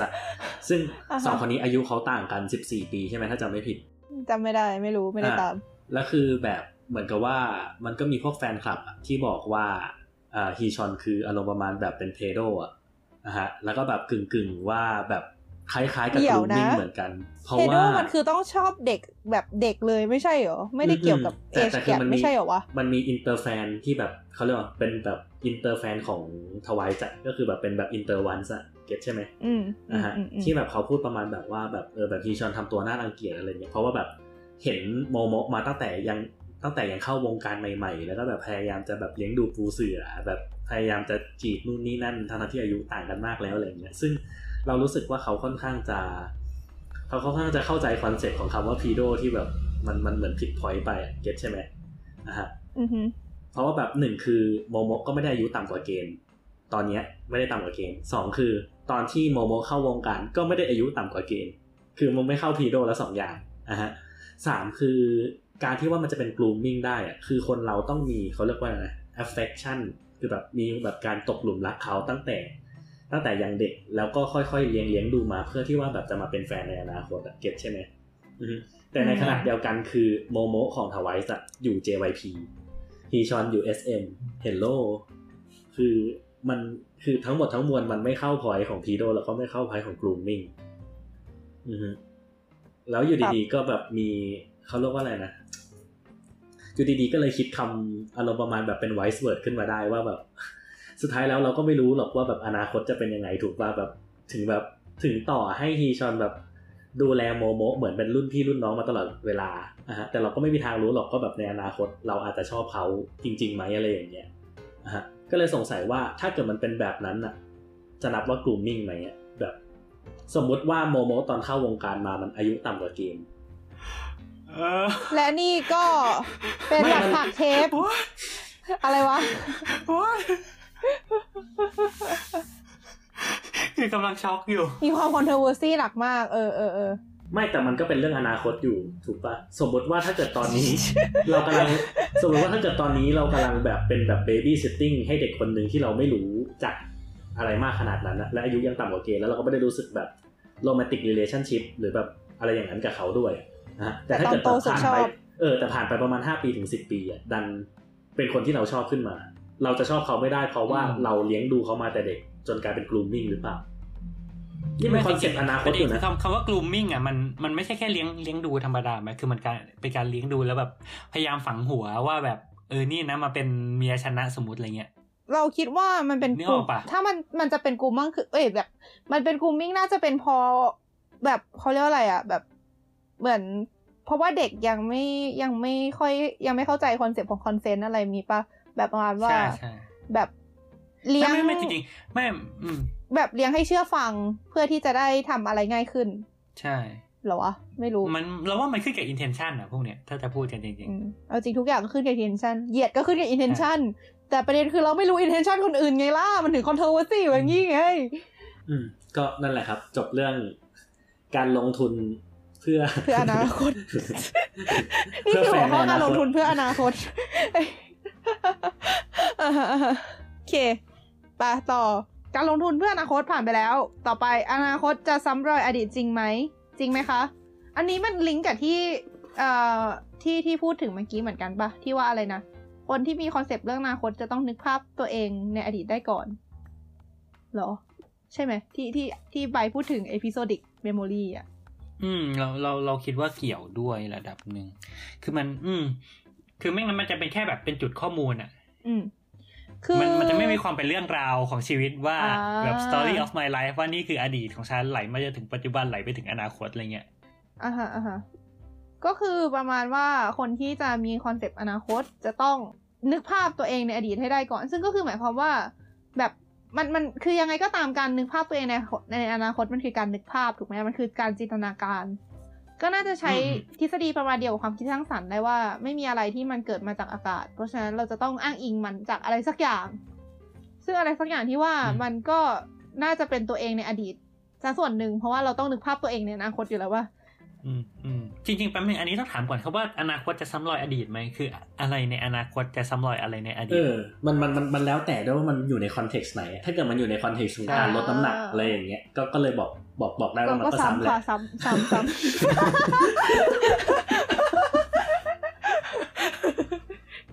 เย็นนะอ่าเอาเอาเอาเรื่องสเกลใกล้ตัวสุดเลยแบบ สมมติเราเคยทำผิดในอดีตไปแล้วเนี่ย เราเราเราคิดว่ามันจะอนาคตมันจะแบบซ้ำรอยไหมแบบประมาณว่าสมมติเราเราเคยอ่านอกใจผู้หญิง เออเดี๋ยวนะ เราเคยนอกใจแฟน แล้วอ่าเราไปขอคืนดีแฟน แล้วแฟนบอกว่าไม่เชื่อหรอก แบบยังไงอนาคตก็ต้องซ้ำรอย คิดว่าคำกล่าวนี้แวลิดแค่ไหนคะจงอภิปราย ถ้าเกิดพูดแบบนั้นน่ะยังไงก็ไม่ valid หรอก เพราะว่าสุดท้ายแล้วเราก็ไม่มีทางรู้หรอกว่าแบบอนาคตเขาจะทำหรือไม่ทำแต่ทางนี้และทางนั้นเราสามารถดูคอนเท็กซ์ต่างๆ ได้ว่ามันมีแนวโน้มที่จะทำเพิ่มหรือไม่ทำเพิ่ม อันนี้คือจะสมมติอย่างเรื่องการนอกใจอย่างเงี้ยอะฮะสมมติว่าถ้าเกิดเคยนอกใจครั้งหนึ่งอะฮะแล้วจับไม่ได้ มันก็มีความเป็นไปได้ที่เขาจะนอกใจอีก เก็ตปะหมายถึงแบบว่าสมมติว่า สมมติว่าเคยนอกใจไปแล้วแบบสามครั้งสี่ครั้งจับไปได้มาจับได้ครั้งที่ห้าอะไรอย่างเงี้ย แล้วบอกว่าจะไม่ทำอีกแล้วอะไรอย่างเงี้ยอะฮะ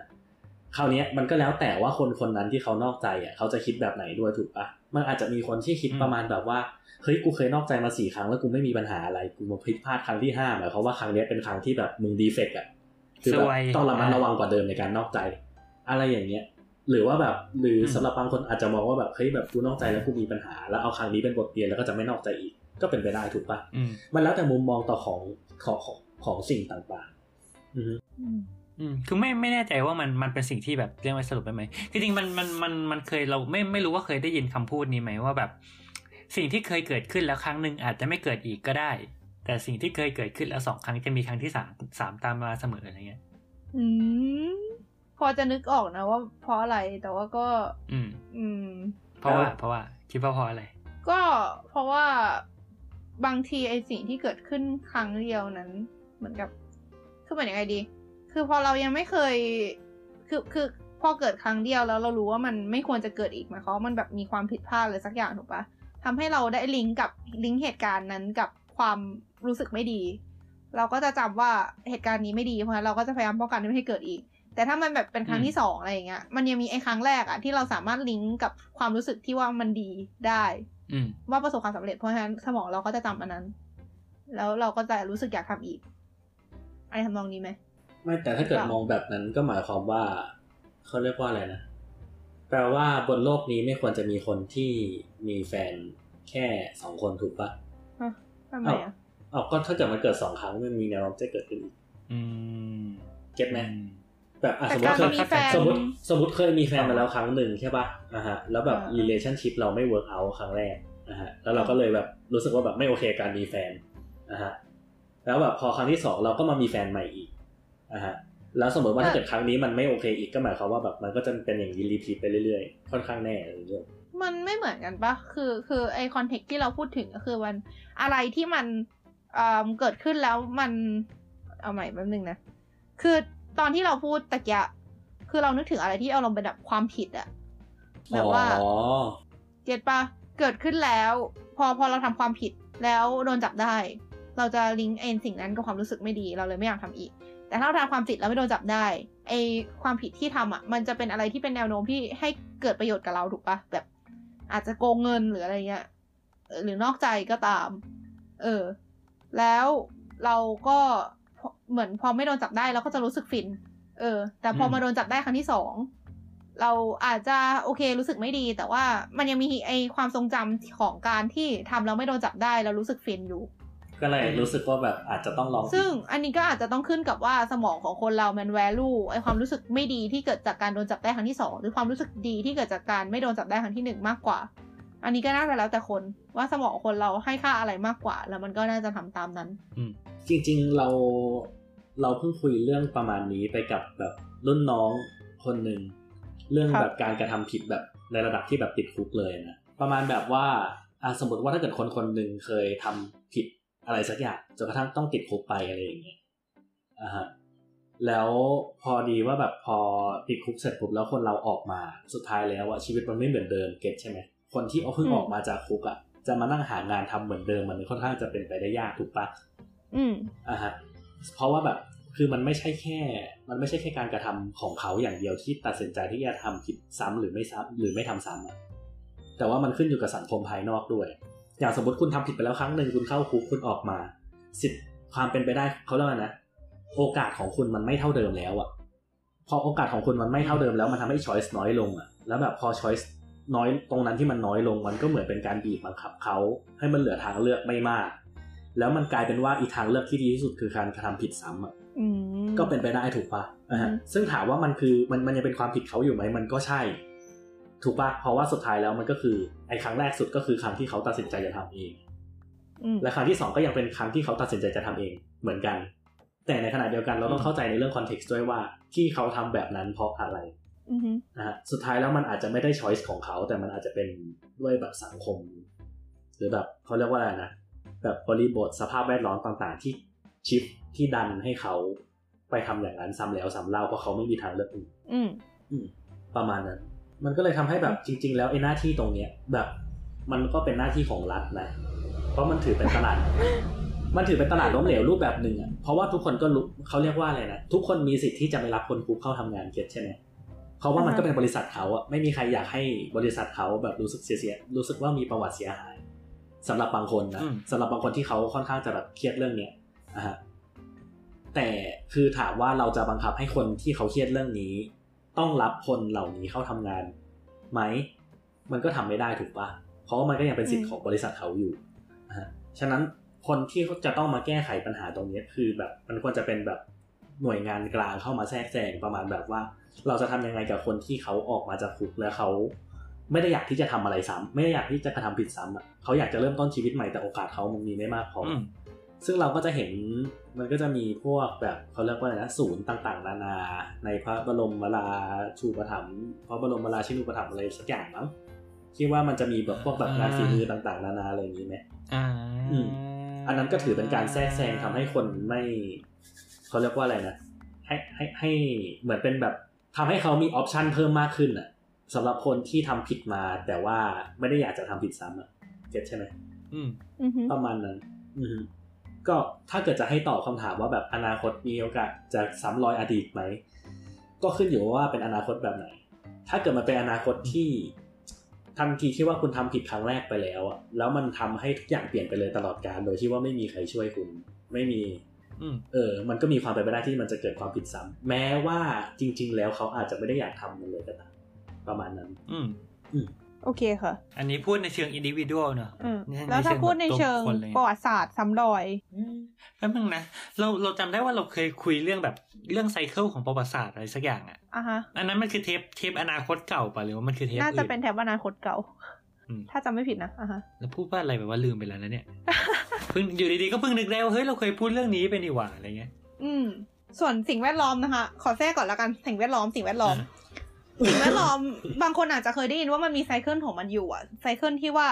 โลกเกิดยุคน้ำแข็งแล้วก็แบบเกิดโลกร้อนอะไรอย่างเงี้ยเอออืมอันนี้ก็คือตามที่เขาศึกษามันมีจริงไอไอไซเคิลที่ว่านั่น ซึ่งบางคนก็อาจจะบอกได้ว่า ไอจริง ๆ ที่โลกร้อนตอนนี้มันเกิดจากไซเคิลหรือเปล่าอะไรอย่างเงี้ยแต่ก็นะ ก็เราคิดว่ามันมีหลายปัจจัยแหละ แล้วก็อีกไซเคิลหนึ่งที่คนอาจจะไม่ค่อยรู้กันก็คือ สนามแม่เหล็กโลกมอเตอร์ไซเคิล อะไรนะ ไม่มีอะไรข้ามไป มอเตอร์ไซสเคินามลแม่เหล็กไม่ได้ยินเขาหน่อยเหรอ ไม่ได้อยิย่านได้ยินเลย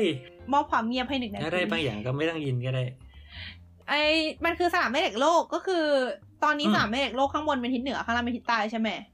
อือฮึแต่ว่าจากการศึกษาหิน หินที่อยู่เอ๊ะแป๊บนึงนะแผ่นอืมอะไรนะข้างบนเป็นทิศเหนือข้างล่างเป็นทิศใต้เหรออ้าวไม่ใช่เหรอข้างบนไม่ใช่ทิศเหนือเหรอ เอ๊ะ คิดแบบคิดแบบไม่ไม่ไม่คือลองลองคิดดูนะ คือถ้าเกิดเราเราเทียบกับเข็มทิศเนี่ยถ้าเข็มทิศทิศมันเรียกว่าทิศเหนือมันเป็นทิศเหนือไอสิ่งที่ดูดทิศเหนือคือทิศใต้ แสดงว่าโลกก็ต้องเป็นทิศใต้ปะเข้าเข้าเข้าใจประเด็นเราไหมเข้าใจแต่ว่าไอเข็มเข็มเข็มของเข็มทิศเออแต่ที่มันมันชี้ไงวะชี้ไปทางเหนือมันคือขั้วเหนือเหรอ ไม่เออเข็มเข็มทิศที่ว่ามันชี้ไปทางที่ทิศเหนือมันคือขั้วใต้ป่ะมันก็เลยแบบดูดกันแบบนั้น มันไม่ได้หมายความว่าแบบทิศหนึ่งต้องเป็นขั้วหนึ่งตลอดถูกป่ะเออแต่แต่อันนี้รู้สึกเหมือนเคยได้ยินเหมือนกันว่าจริง ๆ ข้างบนมันขั้วใต้ซัมติงไม่รู้จำไม่ได้ละไม่เลยประประเด็นคือมันนิยามเหนือใต้ยังไงเอาใช่ข้ามไปแต่ว่าโอเคช่างมันเอโออเคเออช่างเอามันเป็นว่า เอาเป็นว่า เอาเป็นว่าอืมในครับอดีตอะมันเคยมีการพลิกของขั้วแม่เหล็กโลกมาหลายครั้งแล้วแล้วถ้าถามว่าเขารู้ได้ยังไงเขารู้ได้จากหินที่อยู่ ในแผ่นเปลือกโลก ก็คือมันมันคือลาวาน่ะ มันคือเหมือนประมาณว่าลาวาจริง ๆ มันคือหินที่หลอมเหลวใช่ไหมที่มันออกมาสู่ผืนโลก แล้วพอมันขึ้นมาสู่ผืนโลกอ่าปุ๊บมันก็จะเย็น ซึ่งไอกระบวนการเย็นตัวเนี่ย มันมีแม่เหล็กโลกมาเกี่ยวข้อง ถ้าแบบประมาณว่าเดี๋ยวนะอธิบายรู้สึกอธิบายไม่รู้อะเอาใหม่ ก็คือว่ามันจะมีหินบางชนิดที่มีสมบัติแม่เหล็ก ก็คือข้างในหินมันจะแบบมีโลหะ มีมีโลหะมีมีเขาเรียกว่าอะไรวะมีมีสารประกอบที่มันที่มันแบบตอบสนองต่อสนามแม่เหล็กได้อยู่ ทีนี้อืมเขาถ้าจะไม่ผิดว่าชื่อแมกนีไทป่ะนะใช่ไหมไม่รู้เหมือนกัน โอเคช่างมัน เอาเป็นว่าไอหิคุ้นนๆเหมือนกันไอหินเนี้ยมันมันจะแบบสามารถเช็คได้อะว่าสามารถเช็คได้ไม่ คือเอาเป็นว่าถ้าเกิดว่าเอาสนามแม่เหล็กไปไปเจาะหินนี้ตอนที่มันกำลังแข็งตัว ไอการเรียงตัวของ ไออนุภาคข้างในมันจะเป็นแบบหนึ่งคืออนุภาคพูดถึงอนุภาคก็จะนึกถึงแบบโครงสร้างอะไรอย่างงี้ปะวะคือมันไม่ใช่ คือมันคือการเรียงตัวของของอิเล็กตรอนข้างใน เอาเป็นว่าการเรียงตัวมันจะเป็นแบบหนึ่งแต่ถ้าเกิดสนามแม่เหล็กมันโคตรงข้ามการเรียงตัวมันก็จะเป็นแบบตรงข้ามอะไรอย่างเงี้ยแล้วเขาไปศึกษาอีบริเวณที่มันมีลาวาผุดขึ้นมา เป็นระยะเวลาแบบนานมากๆแล้วแบบต่ออย่างต่อเนื่อง ก็คือหลาย ๆ คนน่าจะรู้อืมแผ่นเปลือกโลกของเรามันกำลังขยับอยู่ตลอดเวลาใช่ไหม แล้วถ้าแผ่นเปลือกโลกมันแยกออกจากกันอะสิ่งที่มันจะมาแทนที่ไอ้ตรงกลางที่มันหายไปก็คือลาวาหรือแมกมาที่มันเกิดอยู่ข้างใต้เปลือกโลกมันมันก็ก็คือผุดขึ้นมาผุดขึ้นมาใช่ ทีเนี้ยคือเรียกว่าคือคือแบบแผ่นแผ่นเปลือกโลกมันเหมือนแบบเรียกว่าเป็นเป็นแผ่นสองแผ่นที่วางลอยอยู่บน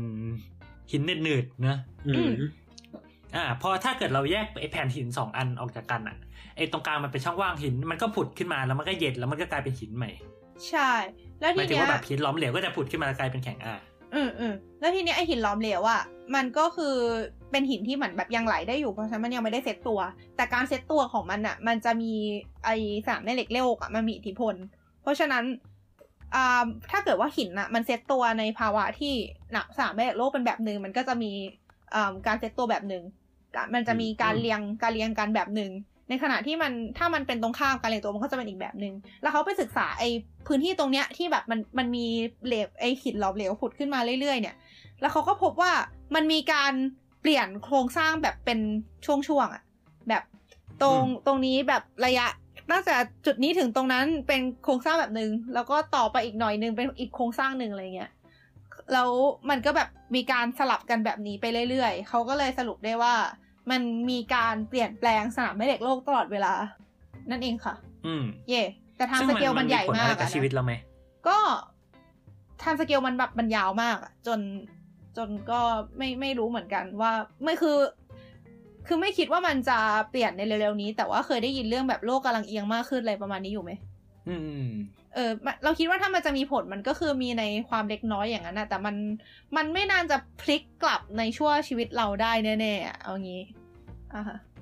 โอเค อันนี้เป็นเชิงสิ่งแวดล้อมนะคะ ครับเออแล้วในในทางเศรษฐศาสตร์นี่มันมีไซเคิลอะไรอย่างไหมเพราะเราเราเคยได้ยินว่าแบบ มันจะชอบมีไม่รู้ทุกสิบปีหรือทุกอะไรจะแบบมีมีเรียกว่ามีวิกฤตเศรษฐกิจเกิดขึ้นหนึ่งครั้งอะไรอย่างงี้ป่ะ เคยได้ยินป่ะ คือเอาจริงๆไอ้คำว่า cycle เนี่ยมันมีมันไม่จำเป็นต้องเป็นสเกลใหญ่ก็ได้นะ มันจะมีสเกลเล็กอยู่อะแบบในระดับที่เป็นแบบธุรกิจเลยอะไรอย่างเงี้ยหรืออะฮะเคยได้ยินคำว่าแบบ creative destruction ปะาคืออะไรวะ creative ไม่รู้จัก destruction คือ เดี๋ยวหาข้อมูลมาเพื่ออธิบายก่อนอ่าฮะโอเค ระหว่างนี้นะ คุณเอเซตราบอกว่าประวัติศาสตร์จะไม่ซ้ำประวัติศาสตร์จะต้องเปลี่ยน เปลี่ยนไปเป็นฉันและเธอเท่าเทียมกัน เป็นเพลงนะฮะรักของเราจะมันทันสมัยมันมันใช่เพลงประกอบซีรีส์อะไรสักอย่างปะใช่ไหมใช่ไหมนี่คุ้นมากเลยอะแต่นึกไม่ออก มันเป็นเพลงของแบบตีนาปะไม่รู้เดาตินาคือคริสติน่าอากิล่าอ่าเออมันมันมีคนชื่อนี้ที่เป็นคนไทยแล้วก็มีคนชื่อนี้ที่เป็นฝรั่งไม่ฝรั่งมาคริสติน่าอากิเลล่า ฮะเออเออนี่เราก็สงสัยเหมือนกันคือคือคือคือคือยังไงนะ เกิดอะไรคืขึ้อนคือเขาเป็นคนละแค่คนว่ากันชื่อใช่คไหมล้ายกันเหรอหรืออะไรใช่แค่ชื่อแค่แค่นามสกุลคล้ายนามสกุลคล้ายกันเฉยอ่าคือมีนักร้องไทยชื่อคริสติน่าอากิล่าอืมที่ร้องเพลงชื่อประวัติศาสตร์กับอืมเอ่อคริสติน่าอากิเลล่าที่เป็น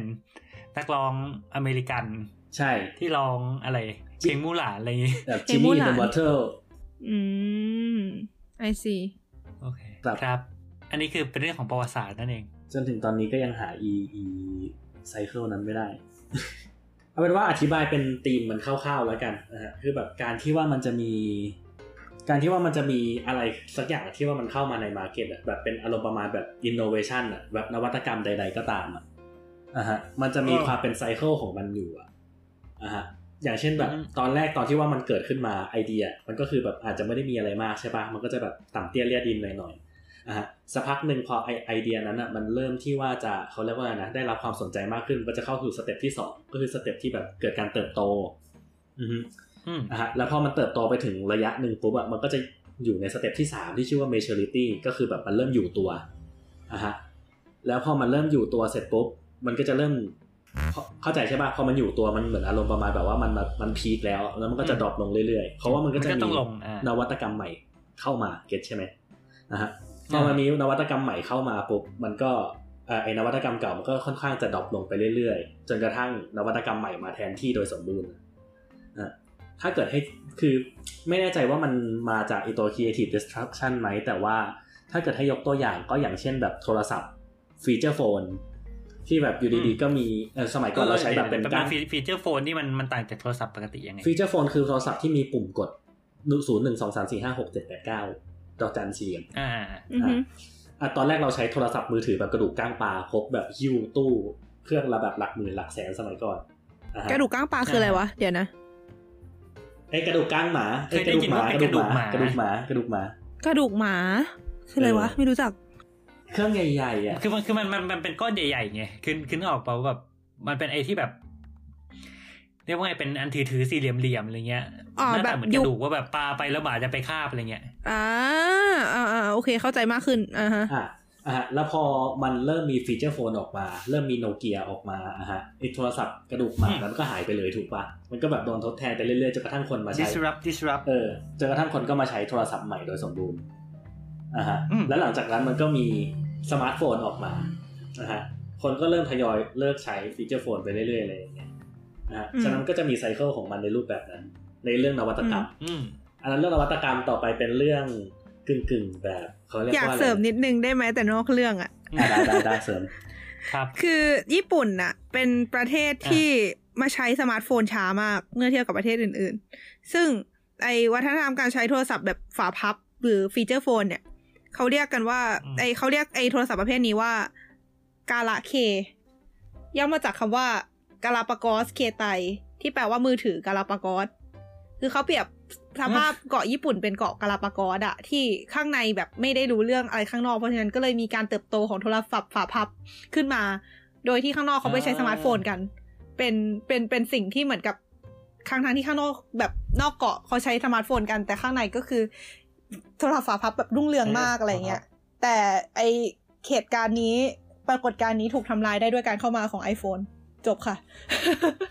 ครับ ตอนนี้ก็คือ ไอไอโทรศัพท์ที่เรียกกันว่ากาลาเคก็คือแทบไม่เหลือละแต่แต่ยังเคยเห็นคนใช้นะ เคยยังเคยเห็นคนใช้แบบกับตาอยู่ประมาณแบบสามสี่คนอะไรเงี้ยเออเราว่าคนเราก็ไม่ทยอยไม่ใช่มีแค่คนแก่ๆที่ใช้ด้วยนะ แบบวัยรุ่นบางคนก็ก็ใช้อยู่ เออเราว่าคนหลาย ๆ คนก็ทยอยกลับมาใช้ เหมือนเทรนด์ทุกอย่างบนโลกที่ก็เริ่มเอาแบบความเรโทรกลับมา อย่างเพลงสมัยนี้เดี๋ยวนี้ก็จะเป็นดิสโก้ ฟังก์หน่อยไม่แต่แต่คือเหมือนในกรณีญี่ปุ่นอะ มันเราว่ามันยังไม่ทันอิ่มตัวเลยหมายถึงแบบมันมันก็เพิ่งมันก็เพิ่งมาแบบบูมสมาร์ทโฟนเมื่อไม่นานมานี้เองอะมันช้ากว่าคนอื่นเยอะอะมันเหมือนเหมือนของญี่ปุ่นน่าจะเป็น เพราะว่ามันยังไม่เปลี่ยนมากกว่าๆอ๋ออืม ประมาณนั้น โอเค จบการนอกเรื่องค่ะ ต่ออือฮึนอกจากเรื่องแบบ product life cycle หรือแบบอารมณ์ประมาณแบบ เขาเรียกว่านะ innovation cycle ก็คือแบบการแบบวัฏจักรการเปลี่ยนถ่ายของแบบนวัตกรรมที่แบบเข้ามาแล้วออกไป ก็จะมีเรื่องอย่างถ้าเกิดในตลาดหุ้นหรือแบบเศรษฐกิจโดยรวมอะทุกคนเคยได้ยินแบบ bull market bear market ปะแบบตลาดกระทิงตลาดหมีไม่เคยไม่ คือคนเขาจะใช้เรียทำกไมดูตลาเสืดอสิงกระทิงแรดคือคือ คือคนเขาจะเรียกตลาดกระทิงกับตลาดหมีเพื่อแบบเปรียบเทียบแบบเขาเรียกว่านะสภาพเศรษฐกิจในปัจจุบันนะฮะ ซึ่งตลาดกระทิงหรือ bull market เนี่ยจะบอกถึงแบบเศรษฐกิจที่กำลังแบบเจริญเติบโตอะถ้าเกิดมองในตลาดหุ้นก็คือกำลังจะพุ่งขึ้นมันก็มันจะพุ่งขึ้นอะ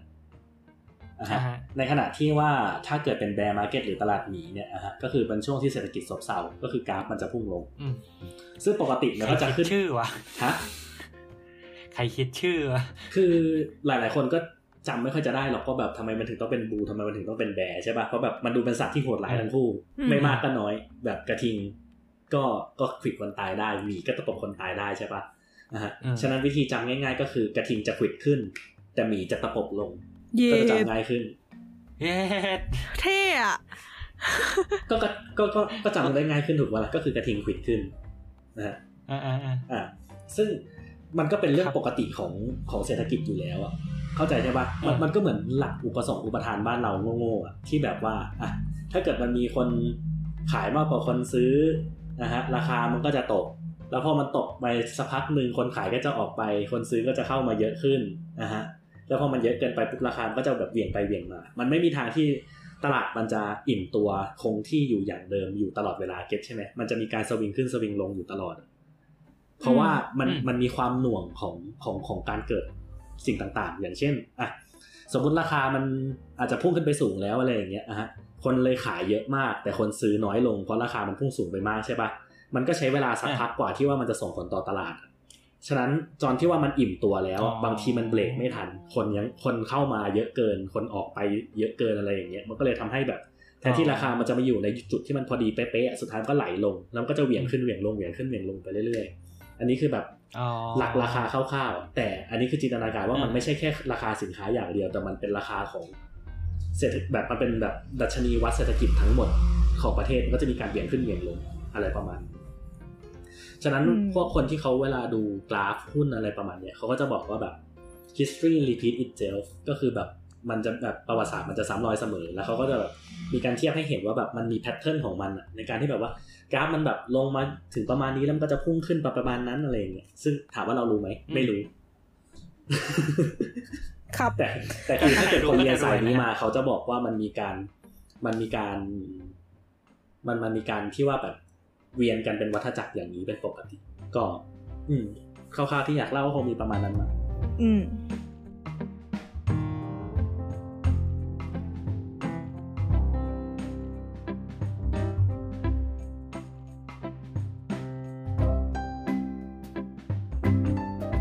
คือจะจะว่าในแง่นี้ก็ซ้ำแต่ว่าถ้าถ้าเป็นแบบย้อนไปพูดถึงไอไอ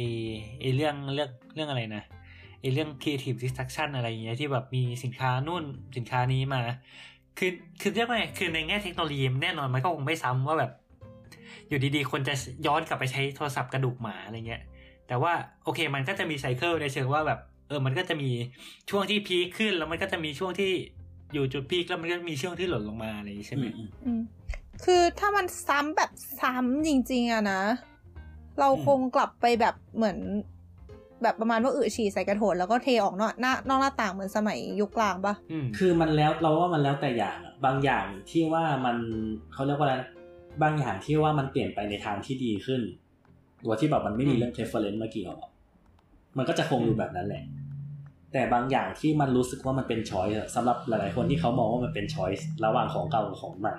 มันก็มีความเป็นไปได้ที่แบบเวลาคุณใช้ของใหม่ไปสักพักหนึ่งแล้วคุณจะรู้สึกถวิลหาอดีตกลับไปเป็นของเก่าอืมเพราะว่ามันไม่เหมือนมีพวกความแฟชั่นต่างอะไรอย่างงี้ไหมใช่ มันก็เลยทำให้แฟชั่นมันมีการ repeat ไงเพราะว่า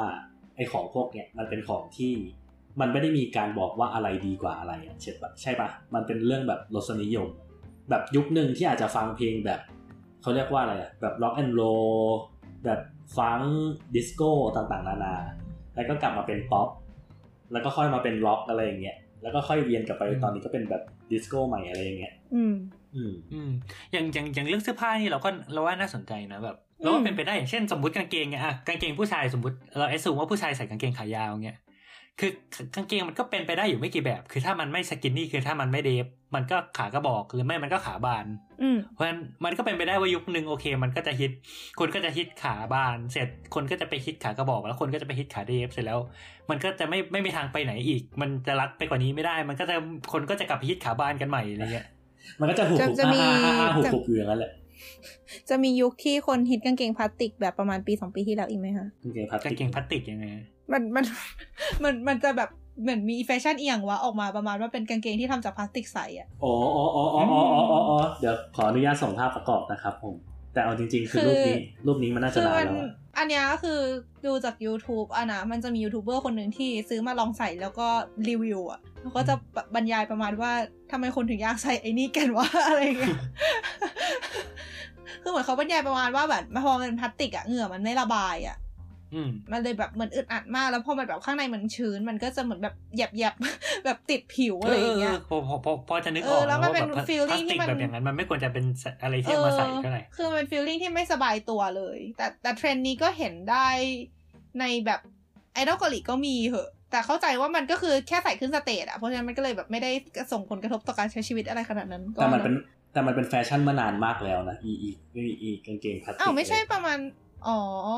เพราะว่าคนที่นานใส่มากแล้ว คนที่ใส่คนแรกน่าจะเป็นไม่หมายถึงแบบว่าเท่าที่เราเคยดูว่าคนมีคนใส่อะนะเห็นครั้งแรกก็คือเป็นแบบ JYP สมัยก่อนแบบอ่าเก่าเก่าๆ ตั้งแต่สมัยที่แบบเขายังเป็นแบบนักร้องเพิ่งเดบิวต์ได้ไม่นาน แต่แต่คือที่บอกว่าไอยูทูบเบอร์ที่ว่ามารีวิวอะไรอย่างงี้มันประมาณปีหรือสองปีที่แล้วอะอ๋อแปลว่ามันอาจจะกลับมาอีกครั้งก็ได้นะ แบบเป็นไซเคิลก็เป็นไปได้ เหมือนที่ฮวาซาใส่ไอชุดพลาสติกทั้งตัวแบบนั้นปะอ่าใช่ แต่ว่าเดี๋ยวคนฟังงงอ๋อฮวาซาคือนักร้องเกาหลีคนหนึ่งใครคือฮวาซานะครับ เป็นนักร้องวงมามามูที่เออเป็นติ่งอยู่นะครับ ประมาณนั้นครับเออคือนี่โอเครู้จักแต่ดอมามู อะไรนะ ดอมามูคือครัอะบไรที่อยู่ในด็อกเตอร์สเตรนจ์ดอมามูเข้ามาเพื่อต่อรองใช่ไหมเป็นเป็นตัวร้ายในด็อกเตอร์สเตรนจ์นะฮะ ซึ่งไม่มีความเกี่ยวข้องอะไรครับเออต่อว่าเพิ่งเห็นรูปอืมอีหยังวะอืมก็นั่นแหละครับวายนั่นแหละครับนั่นแหละครับวายใบเพิ่งเห็นรูปกางเกงพลาสติกนะคะอืมก็วาถ้าเกิดยถ้าเกิดใครใคร ใครอยากรู้ลองเสิร์ช Google ด้วยคำว่าเฮ้ย clear ลองลอง plastic ลอง jeans อะไรประมาณเนี้ยน่าจะเจอเคลียร์พลาสติกจีนเออเออคือ คืออธิบายยังไงเดียมันมันมันคือ มันคือ มันคือผ้าใบพมันลาสเอาติกถุงใสมาใส่อะเออมันคือผ้าใบพลาสติกพลาสติก มันคือพลาสติกทั้งชิ้นที่เอามาตัดเป็นรูปกางเกงแล้วก็สวมทับเข้าไปอะครับผมซึ่งในรูปที่ผมเอามาแปะในแชทให้ทุกคนเห็นนะฮะ รูปซ้ายนี่คือ 1981 นะครับไอซีครับ ในขณะที่รูปขวาน่าจะประมาณไม่เกิน5-10ปีที่แล้ว อืม อืม น่าจะ5ปีได้ไม่เกิน ฉะนั้นก็เลยแบบเออแฟชั่นมันก็มีความเป็นไซเคิลของมันอเอยู่อแต่ในขณะเดียวก็อย่างที่บอกถ้าถ้าเกิดมันเป็นอะไรที่ว่ามันเปลี่ยนไปในทางที่ดีขึ้นมันจะไม่วนกลับมาหรอก แต่แต่ก็ไม่แน่หรอกขนาดแบบบางบางบางประเทศยังอยากกลับไปเป็นทาสโอ้ยฮัลโหลฮัลโหลทำไมถึงเงียบล่ะครับ ไม่ไม่ไม่ได้เงียบแค่ไม่ได้พูดเฉยที่จริงตอนแรกไปเจอเรื่องแฟไซเคิลของแฟชั่นมาแต่ข้ามไปแล้วกันใช่ไหมไม่ไม่พูดได้นะๆ พูดได้นะก็ก็เห็นเห็นยงยงเหมือนจะไปอะอะอะนิดนึงแล้วกัน อันนี้ไปเจอมานะฮะ มันเป็นรูป อันนี้ไม่ไม่ได้แบบมีอ้างอิงอะไรเป็นพิเศษนะนะ แต่ว่าลองลองดูแล้วกันว่าใช่ไหมเขาใช้คำว่า hipster fashion cycle อืม อืม ก็คือมันก็จะแบบเป็นหลาย ๆ ขั้นของการเป็นเสื้อผ้าอะไรเงี้ย ของการเป็นเสื้อผ้ากับอะไรของแฟชั่นอะไรเงี้ย ก็คือไอ้แฟอ่า step แรกก็คืออ่าเป็น outsider ก็คือคนจะรู้สึกเบื่อกับเสื้อผ้าแบบเดิมอืมๆอ่า ก็ก็คือแบบเป็นเป็นสภาวะที่คนเบื่อกับสิ่งเดิมอืมๆ step ต่อไปเนี่ย precipice คือจะเริ่มมีคนที่แบบเป็น trendy people คือแบบคนคนนำเทรนด์เริ่ม แบบใส่เสื้อผ้าแบบใหม่อะไรเงี้ย ที่ดู cool ๆแต่ว่าแบบก็เฉพาะกลุ่มเล็กๆ ต่อมาไอไอสิ่งนั้นก็จะกลายเป็น mainstream ก็คือทุกคนก็จะใส่ตามไอคน cool ๆเหล่านั้น เราก็จะรู้สึกว่า เฮ้ยแฟชั่นแบบนี้มัน cool จังเลย แล้วก็จะมาเป็น decline ก็คือ ก็คือนั่นแหละก็คือคนก็จะเริ่มเบื่อก็เริ่มรู้สึกว่าเออไอไอไอนี่มันก็อาจจะไม่ได้แบบนั่นขนาดนั้นเพราะทุกคนก็ใส่อะไรอย่างงี้มันก็คือมันก็จะกลายเป็นว่า ก็คือเรียกว่า popularity หรือความความนิยมก็จะลดลง step ต่อมาคือ ironic นะฮะก็คือ ก็จะเริ่มมีบางคนที่จะเริ่มใส่เสื้อผ้าแบบนั้นอะเพื่อเป็นโจ๊กเพื่อแบบเป็นอ่าฮะเออก็คือก็คือเหมือนเป็นการล้อเลียนว่าแบบเป็นเป็นเสื้อผ้าที่คนไม่ฮิตแล้วแบบมันเชยไปแล้วฉันก็เลยใส่ เสื้อผ้าเชยๆนั้นเพื่อความฮาอ่า เสร็จ step ต่อมาพอมันมีมันมีคนทำอย่างนี้ปุ๊บไอมันก็เริ่มเหมือน ก็เข้าใจว่าไอไอไอแฟชั่นแบบนั้นนะมันก็เริ่มกลับมามีที่ทางในสังคม คนก็เริ่ม nostalgic ก็คือเริ่ม เริ่มนึกถึงความหลังว่าเฮ้ยสมัยนั้นไอ้ที่ใส่อย่างนั้นมันก็ดีนะอืมไอ้เสื้อผ้าแบบนั้นมันก็เลยกลับมาใหม่ อืมอืมอืมเสร็จก็มาเป็น step ที่เป็น conservative ก็คือพอกลับมาใหม่แบบในสถานะเสื้อผ้าเก่ามันก็เลยกลายเป็นสัญลักษณ์ของอะไรอะเป็น sensible fashion แล้วก็เป็นเรื่องของ good taste ก็คือแบบเฮ้ยดูเป็นคนมีรสนิยมดีทำอะไรดูกลายเป็นว่าแฟชั่นกลายเป็นเรื่องคลาสสิกไปอะไรเงี้ยอืมเออแล้วแล้วพอเป็นคลาสสิกเป็นอะไรแบบที่มันเป็นมาตรฐานไปแล้วอะ คนก็จะเริ่มเบื่อ แล้วก็จะหาอะไรใหม่ ๆ โผล่ขึ้นมาอะไรเงี้ยก็จะกลับเข้าสู่วังวนเดิม อืม อันนี้เรียกว่า hipster fashion cycle เนี่ยลองไป search กันได้ โอเคค่ะ เห็นด้วยไหมหรือว่ายังไง ก็ค่อนข้างนะ รู้สึกว่าเรื่องแฟชั่นอะไรแบบหรืออย่างศิลปะอะไรอย่างนี้มันก็ค่อนข้างเป็นอย่างนั้นน่ะอย่างศิลปะก็แบบตัวอย่างที่คนน่าจะยกมาเยอะๆ ก็แบบยุคเรเนซองส์ปะที่อืมเอาศิลปะของสมัยกรีกโรมันมาฟื้นฟูอะไรอย่างเงี้ยอือฮึอืมแล้วก็ไม่รู้สิก็ก็เลยรู้สึกว่า ถ้ามันเป็นอะไรที่มันขึ้นอยู่กับเทรนด์ของคนอะมันก็น่าจะอธิบายได้ด้วยอะไรประมาณนั้น ได้ในระดับหนึ่งอือืมมประมาณนั้นฮะครับ ครับ by the way พอนึกถึงเทรนด์แฟชั่นแล้วก็นึกถึง Morph Mania แต่ว่าไม่เอาดีกว่าเดี๋ยวยาว ถ้าเกิดใครอยากรู้ไปไปอ่านได้ที่ทวิตเอิร์กแล้วกัน คุ้นๆเหมือนดนตรีแจ๊สก็เคยผ่านอะไรแบบนี้มาแล้ว อาจจะไม่เป๊ะนะร็อกก็อาจจะตามไป อืมนั่นแหละ ก็คือคือสุดท้ายมันมันคือคอนเซปต์ของเขาว่าอะไรคือคลาสสิกอะค ลาสสิกคือแบบบีโธเฟนอะไรอย่างงี้เปล่าอะอันก็ก็ไม่ไม่เชิงไงคือไม่คือมันมันก็ใช่แต่แบบนึกออกป่าว่าในในยุคของเราอะเอ้ยหมายหมายถึงในยุคของเขาอะย้อนไปเมื่อหลายร้อยปีก่อนมันก็คืออันนั้นคือมันป๊อก็ปคือเพลงป๊อปมันก็เพลงยุคร่วมสมัยไงอืมสุดท้ายคือพอมันเวลาผ่านไปในอนาคตไอสิ่งที่มัน มันเคยอย่างอย่างถ้าตามเรียกว่าไงตามไซเคิลที่บอกอะคือ คือสิ่งสิ่งนั้นมันอาจจะเคยเป็นเคยเป็นของทันสมัยเสร็จมันก็เลยกลายเป็นของเชยอืมเชยไปเชยมามันกลายเป็นคลาสสิกอะไรเงี้ยอืมว่าเออนี่นะ นี่คือแบบแล้ good ว old days นะ อันนี้คือแบบอ่าฮะสิ่งที่ดีของสมัยก่อนอะไรแล้วเงี้ยคำว่า pop culture อะแล้วว่าป๊อปป๊อปมันคือปัจจุบันไหมเออป๊อปมันคือคืออะไรก็คแล้ววามแต่แบบที่แบบป๊อปมันคือ popular ไม่ใช่เหรอใช่ใช่อืมเลยสงสัยว่าอะถ้าอย่างนั้นคำว่า pop culture อย่างเงี้ยเหมือน ไม่รู้ดิ คือมันเพิ่งมาเมื่อไม่นานมานี้ใช่ไหมจริง ๆ มันกำลังหมายถึงอะไรกันแน่ แบบ คือคือถ้าเรานึกถึง pop culture เราก็จะนึกถึงอะไรแบบ อะไรที่มันแบบอยู่ในร่วมสมัยกับเราใช่ไหมใช่ ก็เลยคิดว่าแบบเอออย่างคำว่า pop culture คือมัน ยังไงดีคือ พูดไม่ถูกคือประมาณว่าแบบ บางทีเวลาไป search ประวัติของคนใน Google อะไรอย่างเงี้ยหรือแบบไปไป search อะไรที่มันแบบเก่าๆหน่อยแล้วแบบ มันจะมีเขียนประมาณว่า in pop culture อะไรอย่างงี้ป่ะแบบในวิกิพีเดียก็ได้อะมันจะมีเขียนแบบ in pop culture ไอสิ่งนี้โดนเอามาทำนู่นทำนี่อะไรทำนองเนี้ยอ๋อเลยสงสัยว่าในอนาคตอะมันจะมันจะกลายเป็นยังไงวะมันมันจะกลายเป็นว่าคำนี้ จะจะเลื่อนไหลไปตามกาลเวลาหรือคำนี้จะรีเฟอร์ถึงยุคเราจริง ๆ อะไรอย่างนี้ เออ จริง ๆ เราเรากำลังคิดถึงอีกคำหนึ่งที่มันอาจจะคล้ายๆ กัน ไม่รู้ไม่แน่ใจคือเหมือนคำว่า modern อะอ่าอ่าอ่าอ่าอ่าที่มันก็จะเปลี่ยนสมัยใหม่อะใช่ ซึ่งซึ่งคำว่า modern ถ้าถ้าเป็นคำแบบเรียกว่าไงอะเป็นคำเป็นคำทั่ว ๆ ไปที่คนใช้กันอะไรที่มันดู modern คือมันมันก็คือดูเป็นปัจจุบันดูทันสมัยถูกไหมอืมแต่มันมันก็มีคือถ้าแบบไปดูปรัชญา หรือว่าศิลปะนู่นนั่นนี่มันจะมียุคที่เขาเรียกกันว่ายุค modernอ่าใช่ซึ่งมันคือแบบพันแปดพันเก้าร้อยอะไรเงี้ยแล้วมันก็แบบมันผ่านมาแล้วอืมแล้วตอนนี้เราก็มียุค post modern ก็คือยุคหลังสมัยใหม่ ซึ่งแบบมึงจะหลังสมัยใหม่ได้ยังไงอะไรเงี้ยอืมถ้าถ้าคิดแบบ sense คนปกตินะว่าในเมื่อตอนนี้เป็นสมัยใหม่แล้วทำไมตอนนี้ยุคนี้มันจะเป็นหลังสมัยใหม่ได้ยังไงอะไรเงี้ยแล้วมันก็จะมีอืมยุคที่เขาบอกว่าตอนนี้ post modern ก็จบไปแล้วอะไรเงี้ยอืม แล้วตอนนี้เขาเรียกยุคอะไร New Age ไม่รู้ futuristic ก็ก็ก็ปกติก็ Post-truth ก็ contemporary อะไรเงี้ยอ่าอ่าเออแต่ก็นั่นแหละเราเราก็คิดว่าจริงๆ ไอ้คำว่า modern ตอนเกิดมาตอนแรกอันอันนี้ไม่ไม่ไม่รู้ข้อมูลเยอะนะ แต่ก็เข้าใจว่าไอ้ตอนที่มันเกิดมาตอนแรก modern มันก็มันก็คือ modern ของเขาจริงๆ ในยุคเมื่อร้อยปีก่อนอะไรเงี้ยความ pop ในยุคนั้น ใช่ แต่กลายเป็นว่าพอเราเรายกคนยุคนั้นใช้ modern ในการนิยามตัวเอง มันก็กลายเป็นว่าเออคนยุคต่อมาก็เลยก็สไอ้วยคำว่าโมเ modern มันเลยติดอยู่กับคนยุคนั้น มันเออเลยไม่ได้แปลว่าแบบมันเป็นยุคใหม่จริง ๆ อะไรเงี้เอยเออน่าสนใจนะว่าไอ้คำว่า pop culture นี่มันจะอยู่ยังไง อืมเพราะว่าในอนาคตเออคำว่าป๊อปนี่ก็อาจจะกลายเป็น อาจจะเหมือนกันก็ได้ว่า เออย้อนกลับมาเมื่อแบบห้าสิบปีข้างหน้าย้อนมาว่าเอ้ยยุคประมาณยุคสองพันกว่าเป็นยุคป๊อปอืมนี่เคยตั้งคำถามนี่ไงประมาณว่า ดนตรีป๊อปคือดนตรีที่ฮิตอยู่ในตอนนั้นถูกปะ แล้วถ้าเราจะจัดประเภทให้ดนตรีป๊อปในขณะนี้จริง ๆ มันควรจะเป็นเรียกว่าประเภทอะไรอะอันนี้คือเราไม่ได้มีความรู้เรื่องดนตรีด้วยนะเราก็เลยอยากรู้มันมันมันจริง ๆ แล้วมันควรจะเรียกว่าประเภทอะไร เรามองว่าไม่มีมันก็จะชื่อป๊อป เย่และในอนาคตถ้ามันมีสิ่งที่ popular ในอนาคตมันก็จะใช้ชื่ออื่น แล้วคำว่าป๊อปก็จะกลายเป็นคำของยุคเราอ่าคือเอาจริง ๆ เราก็คิดแบบนั้นนะ แต่ในขณะเดียวกันอะเราก็จะนึกไม่ออกว่าอะมันก็จะมีบางเพลงเอ้ยเขาเรียกว่านะอย่างแบบเพลงบางเพลงที่เรารู้สึกว่าเราให้คำนิยามกับมันไม่ได้ว่าสุดท้ายแล้วมันเป็นเพลงอะไรกันแน่ โดยถ้าเกิดเราไม่ใส่คำว่าป๊อปลงไป อย่างอันนี้คืออันนี้พูดพูดถึงปัญหาส่วนตัวนะคือ ความอืมเคยมีความพยายามอยู่ครั้งหนึ่งที่จะเอาเพลย์ลิสต์สองพันกว่าเพลงที่เราอยู่ใน Spotify มาแยกจำแนกตาม genreอืมอืมแต่แยกไม่ได้ว่างเนอะเพราะว่าเราไม่รู้ว่าอะไรคือป๊อปเว้ยอืมแบบอืมซึ่งแต่ว่ามันก็จะมีบางอันที่เราไม่สามารถจัดไปใน genre อื่นได้ อย่างเช่นอ่า NSYNC อะ Backstreet Boy อะ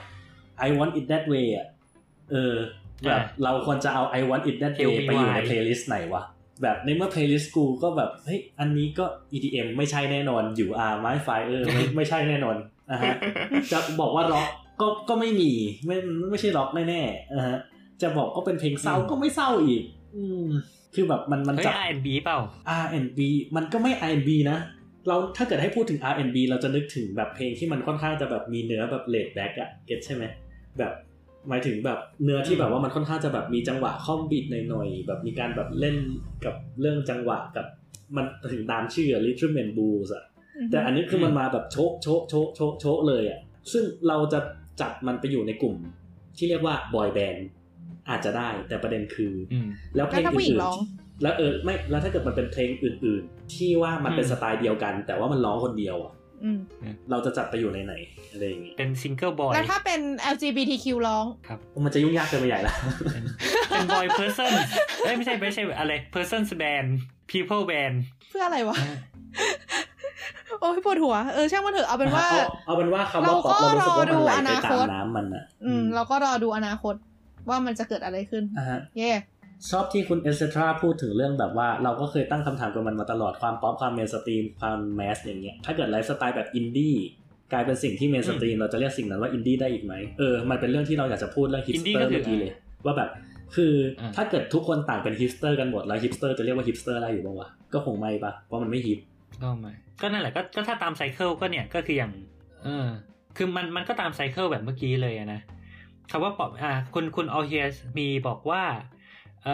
ถ้าพูดกันแล้วอินดี้ก็ดูเข้าข่ายฮิปสเตอร์แฟชั่น cycle ก็คือเอ่อคำว่าป๊อปมันดูคล้ายกับ mainstream ใน cycleนั้นเลย ก็คือคือมันเป็นมันเป็นเรียกว่าไงมันเป็นสิ่งที่มันมันเฟอร์แล้วมันเป็นกระแสหลักของสังคมอะไรเงี้ยก็แค่นั้นเองมันไม่ได้พูดถึง characteristic หรืออะไรของมันอะไรเงี้ยอืมไม่มีอะไรเองก็ถ้าคนในอนาคตสามารถคิดอ่าชื่อประเภทของเพลงที่มันเรียกได้ว่าเป็นเพลงป๊อปในช่วงนี้ได้ เขาก็อาจจะแอดไซน์ชื่อนั้นให้กับเพลงในยุคเรา แล้วเขาก็เอาป๊อปไปใช้อะไรอย่างนี้ แต่ถ้าอ่าไม่ก็อาจจะเป็นตรงกันข้าม นั่นเอเองอโปะเอาเอาจริงๆถ้าเกิดจะเราให้ไม่แน่ใจว่ามันมันเคยมีอย่างนั้นหรือเปล่าไง คือเราเราว่ามันมันจะง่ายกว่า ถ้าเขาทิ้งคำว่าป๊อปไว้ในยุคเราเลย แล้วเขาไปหาคำอื่นใหม่อะไม่แต่คือมันมันก็จะมีมันมันมันมีพฤติกรรมประมาณนั้นมาสักพักใหญ่ๆแล้วนะอย่างเช่นแบบ เราก็จะเหมาว่าแบบเออแบบ ถ้าเกิดเราไม่รู้เราจะ assign เพลงแนวนี้เป็นเป็นเพลงแนวไหนอะเขาก็จะใส่แบบ 60 70 80เพื่อความง่ายอืมอืมเพราะว่าแบบเราจะได้ไม่ต้องมานั่งแบ่งว่าสุดท้ายแล้วเพลงนี้มันเป็นเพลงแนวไหนเพลงสไตล์ไหนอะอืมอย่างเช่นแบบ ถ้าเกิดเรานึกถึงแบบอ่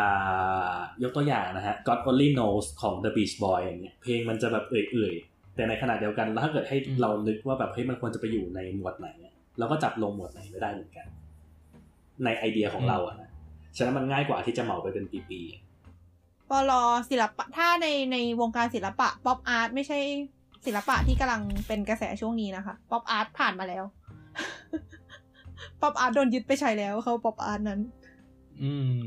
เหมือนคำว่าฟิวเจอร์ลิซึมอะไรเงี้ย เออเออที่ที่มันไม่ฟิวก็เจอผ่านร์ต่อมาไปไม่แล้วรู้กี่สิบอะไรปีเงี้ยแล้วเลยเออ อืมโอเค จบไหมอืม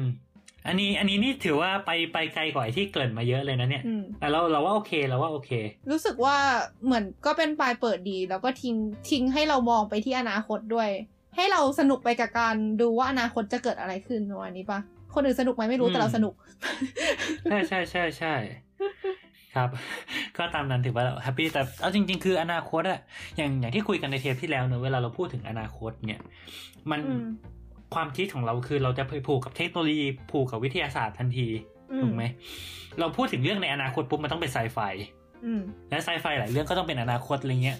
อืมเพราะฉะนั้นคือคือถ้าลองคิดดูจริง ๆอะคอนเซปต์เรื่องอนาคตเวลาเราพูดถึงอนาคตขึ้นมาแล้วเรานึกถึงอะจริงๆอะมันถูกขีดอยู่ในกรอบกรอบหนึ่งอะ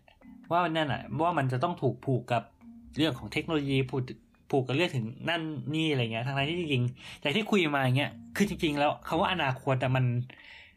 มันเป็นอะไรที่กว้างมากแล้วมันจะเกิดอะไรขึ้นก็ได้อะอืมเรื่องของดนตรีเรื่องของศิลปะเรื่องของ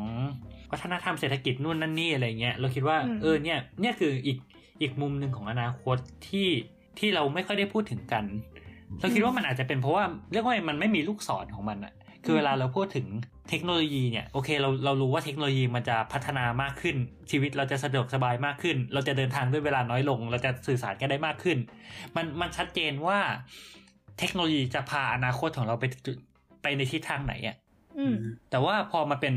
พอเป็นแบบเรียกว่าเรื่องวัฒนธรรมเนี่ยคือโอเคเพลงในอนาคตมันคงไม่เหมือนเพลงในวันนี้ แต่เราก็คงพูดยากหรือจินตนาการยากว่าเพลงในอนาคตมันจะไปในทิศทางไหนอะไรเงี้ยแล้วว่ามันอาจจะเป็นเหตุผลหนึ่งที่เราไม่ได้เชื่อมโยงเรื่องอื่น ๆ ที่ไม่ใช่เรื่องวิทยาศาสตร์หรือเทคโนโลยีเข้ากับ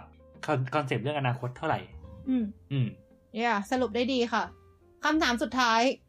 เอ่อประเทศไทยในอนาคตจะเป็นยังไงคะ ตอบเรียงคนเลย เริ่มจากใครก่อนดีเออไอก่อนเลยละกัน เราเหรออ่าฮะเออเราว่ามันอาจจะว่าอาจจะดีแล้วก็ได้นะ ตอนแรกเราอาจว่ามันเราคิดว่ามันอาจจะไม่ดีเท่าไหร่ แต่ว่าตอนนี้เราคิดว่ามันอาจจะดีขึ้นแล้ว ถามว่าเพราะอะไรทำไมเพราะว่าระหว่างที่อัดพอดแคสต์อยู่นี้นะครับผมมีพี่อดีตเขาเรียกว่านะ อดีตแบบเจ้าหน้าที่สำนักงานกพทักมานะฮะ เชิญเข้าร่วมกิจกรรมอ่า เดี๋ยวบอกให้ก่อนละกัน เป็นเอ่อเป็นงานสัมมนาหาความเป็นไปได้ในการสร้างเครือข่ายที่มีประโยชน์ต่อการพัฒนาประเทศนะฮะ ต้องการผู้ที่จบจากประเทศชั้นนำมาร่วมวง โดยเฉพาะอย่างยิ่งนักเรียนทุนในวันเสาร์ที่ 11 นี้นะฮะ ครับผมอืมแล้วเขาก็มาเชิญผมไปนะฮะ ครับผม ฉะนั้นแบบว้าวอนอนาคตอาจจะดีขึ้นแล้วว้าวนะได้ฮะได้เวลาช็อตแล้ว ได้เวลาช็อตแล้วนั่นเองฮะ ไอจะเป็นผู้เปลี่ยนแปลงประเทศไทยนะคะเสาร์ครับที่สิบเอ็ดมกราคมนะคะ พอฟังอันนี้จบปุ๊บก็ไปวิ่งไล่ลุงต่อได้ วันต่อไปถุยไม่ใช่ อะเราใบอะใบคิดว่าอะประเทศไทยเนี่ยควรจะเป็นยังไงแต่แต่จริงๆนั่นแหละ คือเราเราคิดว่าจริงๆคนไทย ไม่ได้มีเซนส์เรื่องโลกอนาคตมากสักเท่าไหร่ด้วยหรือเปล่าอะไรเงี้ยด้วยสื่ออย่างที่เราเราคุยกันไปอะอ้าวเรายุทธศาสตร์ชาติเทปที่ยี่สิบแล้วปีอะอืมก็อนาคตที่เราไม่ได้เลือกนะนะเดี๋ยวเดี๋ยวเดี๋ยวเดี๋ยวเดี๋ยวเดี๋ยวสั่งมิ้วนะเดี๋ยวเดี๋ยวสั่งมิ้วเออก่อนได้ไหมอนาคตที่เราไม่ได้เลือกอะนะ อืม แต่จริงๆ ใช่คือเพราะว่าหนึ่งคือเราไม่ใช่ประเทศเจ้าของเทคโนโลยีเราไม่ได้รู้สึกว่าแบบวันหนึ่งคนไทยจะคิดค้นอะไรล้ำยุคแล้วแบบบ้านเมืองเราหรือชีวิตเราจะเปลี่ยนไปหน้ามือไปหลังมือ มันไม่มีเซนส์อะไรแบบนั้นอยู่อะแล้วกลายกลายเป็นว่าเฮ้ยแบบในอนาอนาคตเวลาคนแบบยิ่งคนรุ่นเราพูดถึงอนาคตก็แบบเฮ้ยอีกห้าสิบปี นายกจะยังเป็นคนเดิมอยู่ไหมอะไรเงี้ย สมมุติ มันก็เลยเรียกว่าไงอะ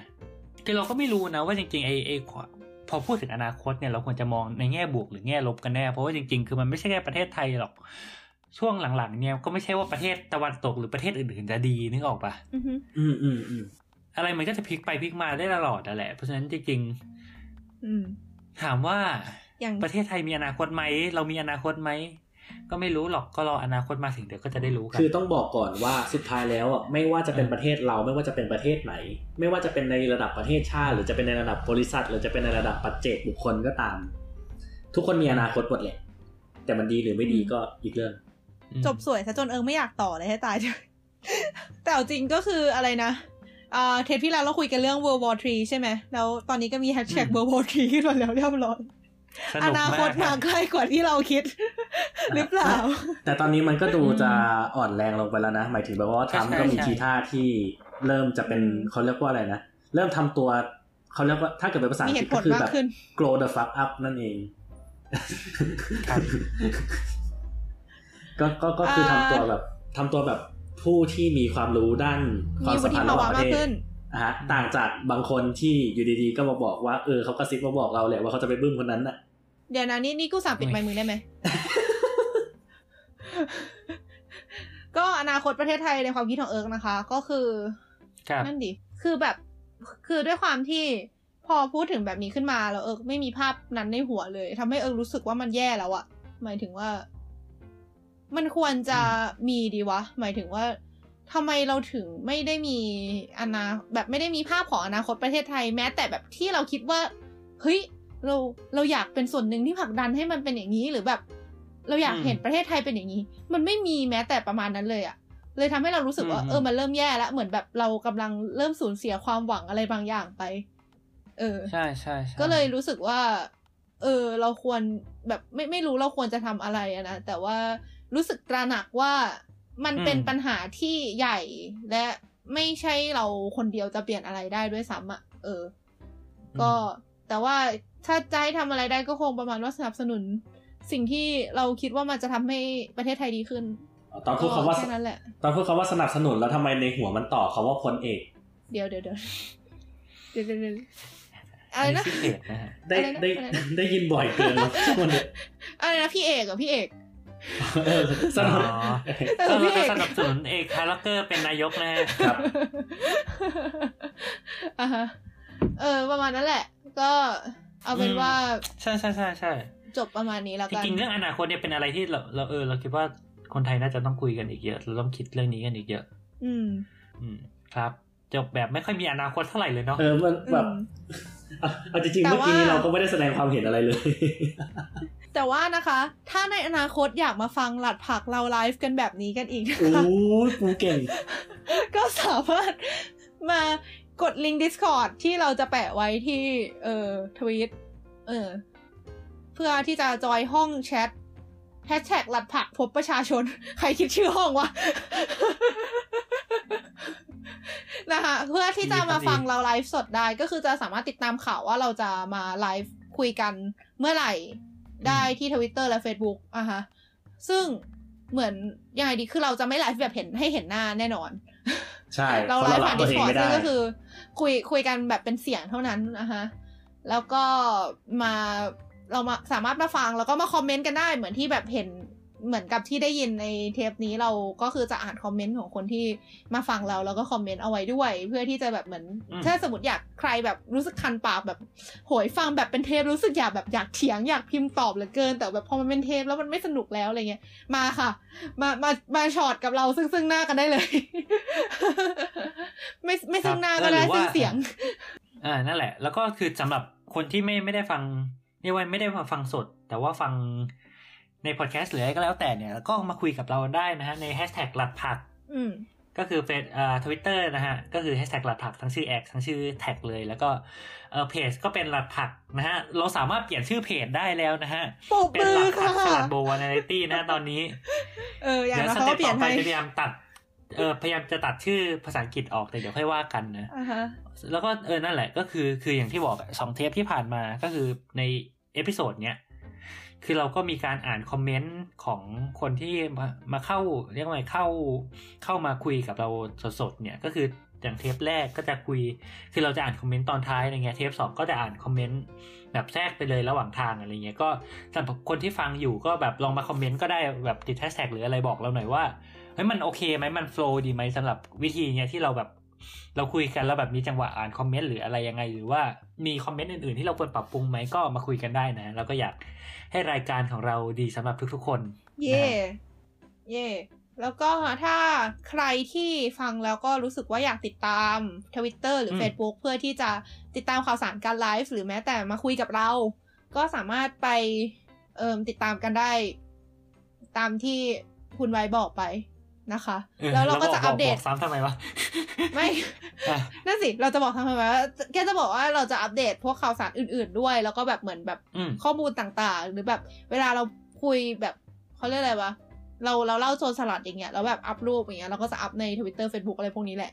อืมอืมเพราะเราช่องอัพช่องทางการฟังนี่เราคุยกันไหมเราเราพูดยังเออช่องทางการฟังเออยังไม่ยังได้พูดนะฮะก็สำหรับใครที่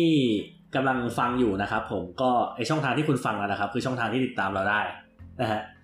หรือว่าถ้าเกิดใครยังไม่ได้ฟัง ซึ่งเราก็ไม่รู้ว่าถ้าเกิดคุณยังไม่ได้ฟังแล้วคุณจะแล้วแล้วคุณจะได้ยินนี้ที่เราโปรโมทไปมาวันนี้ฟังอะไรแต่ได้ก็ไงวะแบบมันมันดูมันดูย้อนแย้งแปลกๆนะ แต่เอออ่าอะต่อต่อต่อเอาเป็นว่าก็นะฮะเราเรายึดนโยบายสามโคกเรดิโอนะครับผมก็คือสามารถฟังได้ทุกช่องทางนะครับ ทุกแอปพอดแคสต์ที่ท่านชื่นชอบยกเว้น SoundCloud นะฮะ เพราะว่าเพราะ SoundCloud SoundCloud ไม่ใช่แอปไม่ใช่แอป podcast podcast นะฮะอ่าฮะก็จริงๆ คือถ้าเกิด SoundCloud ไม่ใช่แอปพอดแคสต์จริงเราไม่ควรต้องพูดว่ายกเว้น SoundCloud เว้ยเพราะการบอกว่าแอปพอดแคสต์ทุกแอปมันไม่ได้รวม SoundCloud อยู่แล้ว ใช่ ไม่ไม่แต่หลายคนยังเข้าใจผิดไงว่า SoundCloud เป็นแอป podcast อ่าโอเคโอเคอ่าก็เลยต้องชี้แจงให้เห็นอารมณ์เหมือนแบบว่าเออเออขี้เกียจเทียบแล้วช่างมันเถอะแล้วแล้วแล้วแล้วแล้วเราเราจะพูดยังไงให้มันไม่ make เอาเป็เรานจะพูดยังไงให้มัน make sense วะก็ก็ปล่อยมันไปอย่างนั้นแหละ จะให้ จะให้ก็ปล่อยมันไปอย่างนั้นแหละ จะให้จบไปในเทปเนี้ยอะเอาเป็นว่าก็สามารถ search ชื่อสามโคกเรดิโอนะครับผมในทุกแอปพอดแคสต์ที่ท่านชื่นชอบวงเล็บยกเว้น SoundCloudครับนะฮะก็นอกจากจะเจอรายการเรานะฮะซึ่งเป็น feed แยกก็คือแฮชแท็กหลัดผักแล้วก็สามารถไป sub feed รวมได้ หรือไม่ก็สามารถติดตามรายการอื่นๆ ของทางช่องสามโคกเรดิโอได้นะฮะก็ search คำเดียวเลยสามโคกเรดิโอห้าม search แต่สามโคกนะฮะ ไม่ว่าจะช่องทางไหนก็ตาม สามโคกเรดิโอเท่านั้นนะฮะ เย่ครับ ก็ โอเค จบ จบที่ตรงนี้นะฮะ ก็สำโอหรับเคค่ะอนาคตก็ฝากหลัดผักด้วยนะคะ ครับ ก็เอาจริง ๆ ถ้าเกิดอนาคตมันหนักมากก็พักอนาคตไหมเออได้ป่าวะ ครับ อุ้ยยาดมหล่น พักอนาคตไหม ครับ ครัอะบคุณอิเซตราบอกว่าขำนะฮะโอ้ตายแล้วโอเคมีปมมือนะฮะอ่าโอเคฮะ ก็จบแต่เพียงเท่านี้นะฮะสำหรับเทปต่อไปจบกันแห้งๆจะเลยนะครับพูดกันถึงเรื่องอะไร ก็รอติดตามกันนะครับสำหรับวันนี้ สวัสดีครับ สวัสดีครับ เย่เอเพิ่งเห็นนะเย่ถ้าเอชาเคเป็นนายกประเทศจะเดินไปด้วยหินถ้ำและน้ำตกและนกขวดและถนนทุกเส้นจะเป็นเส้นตรง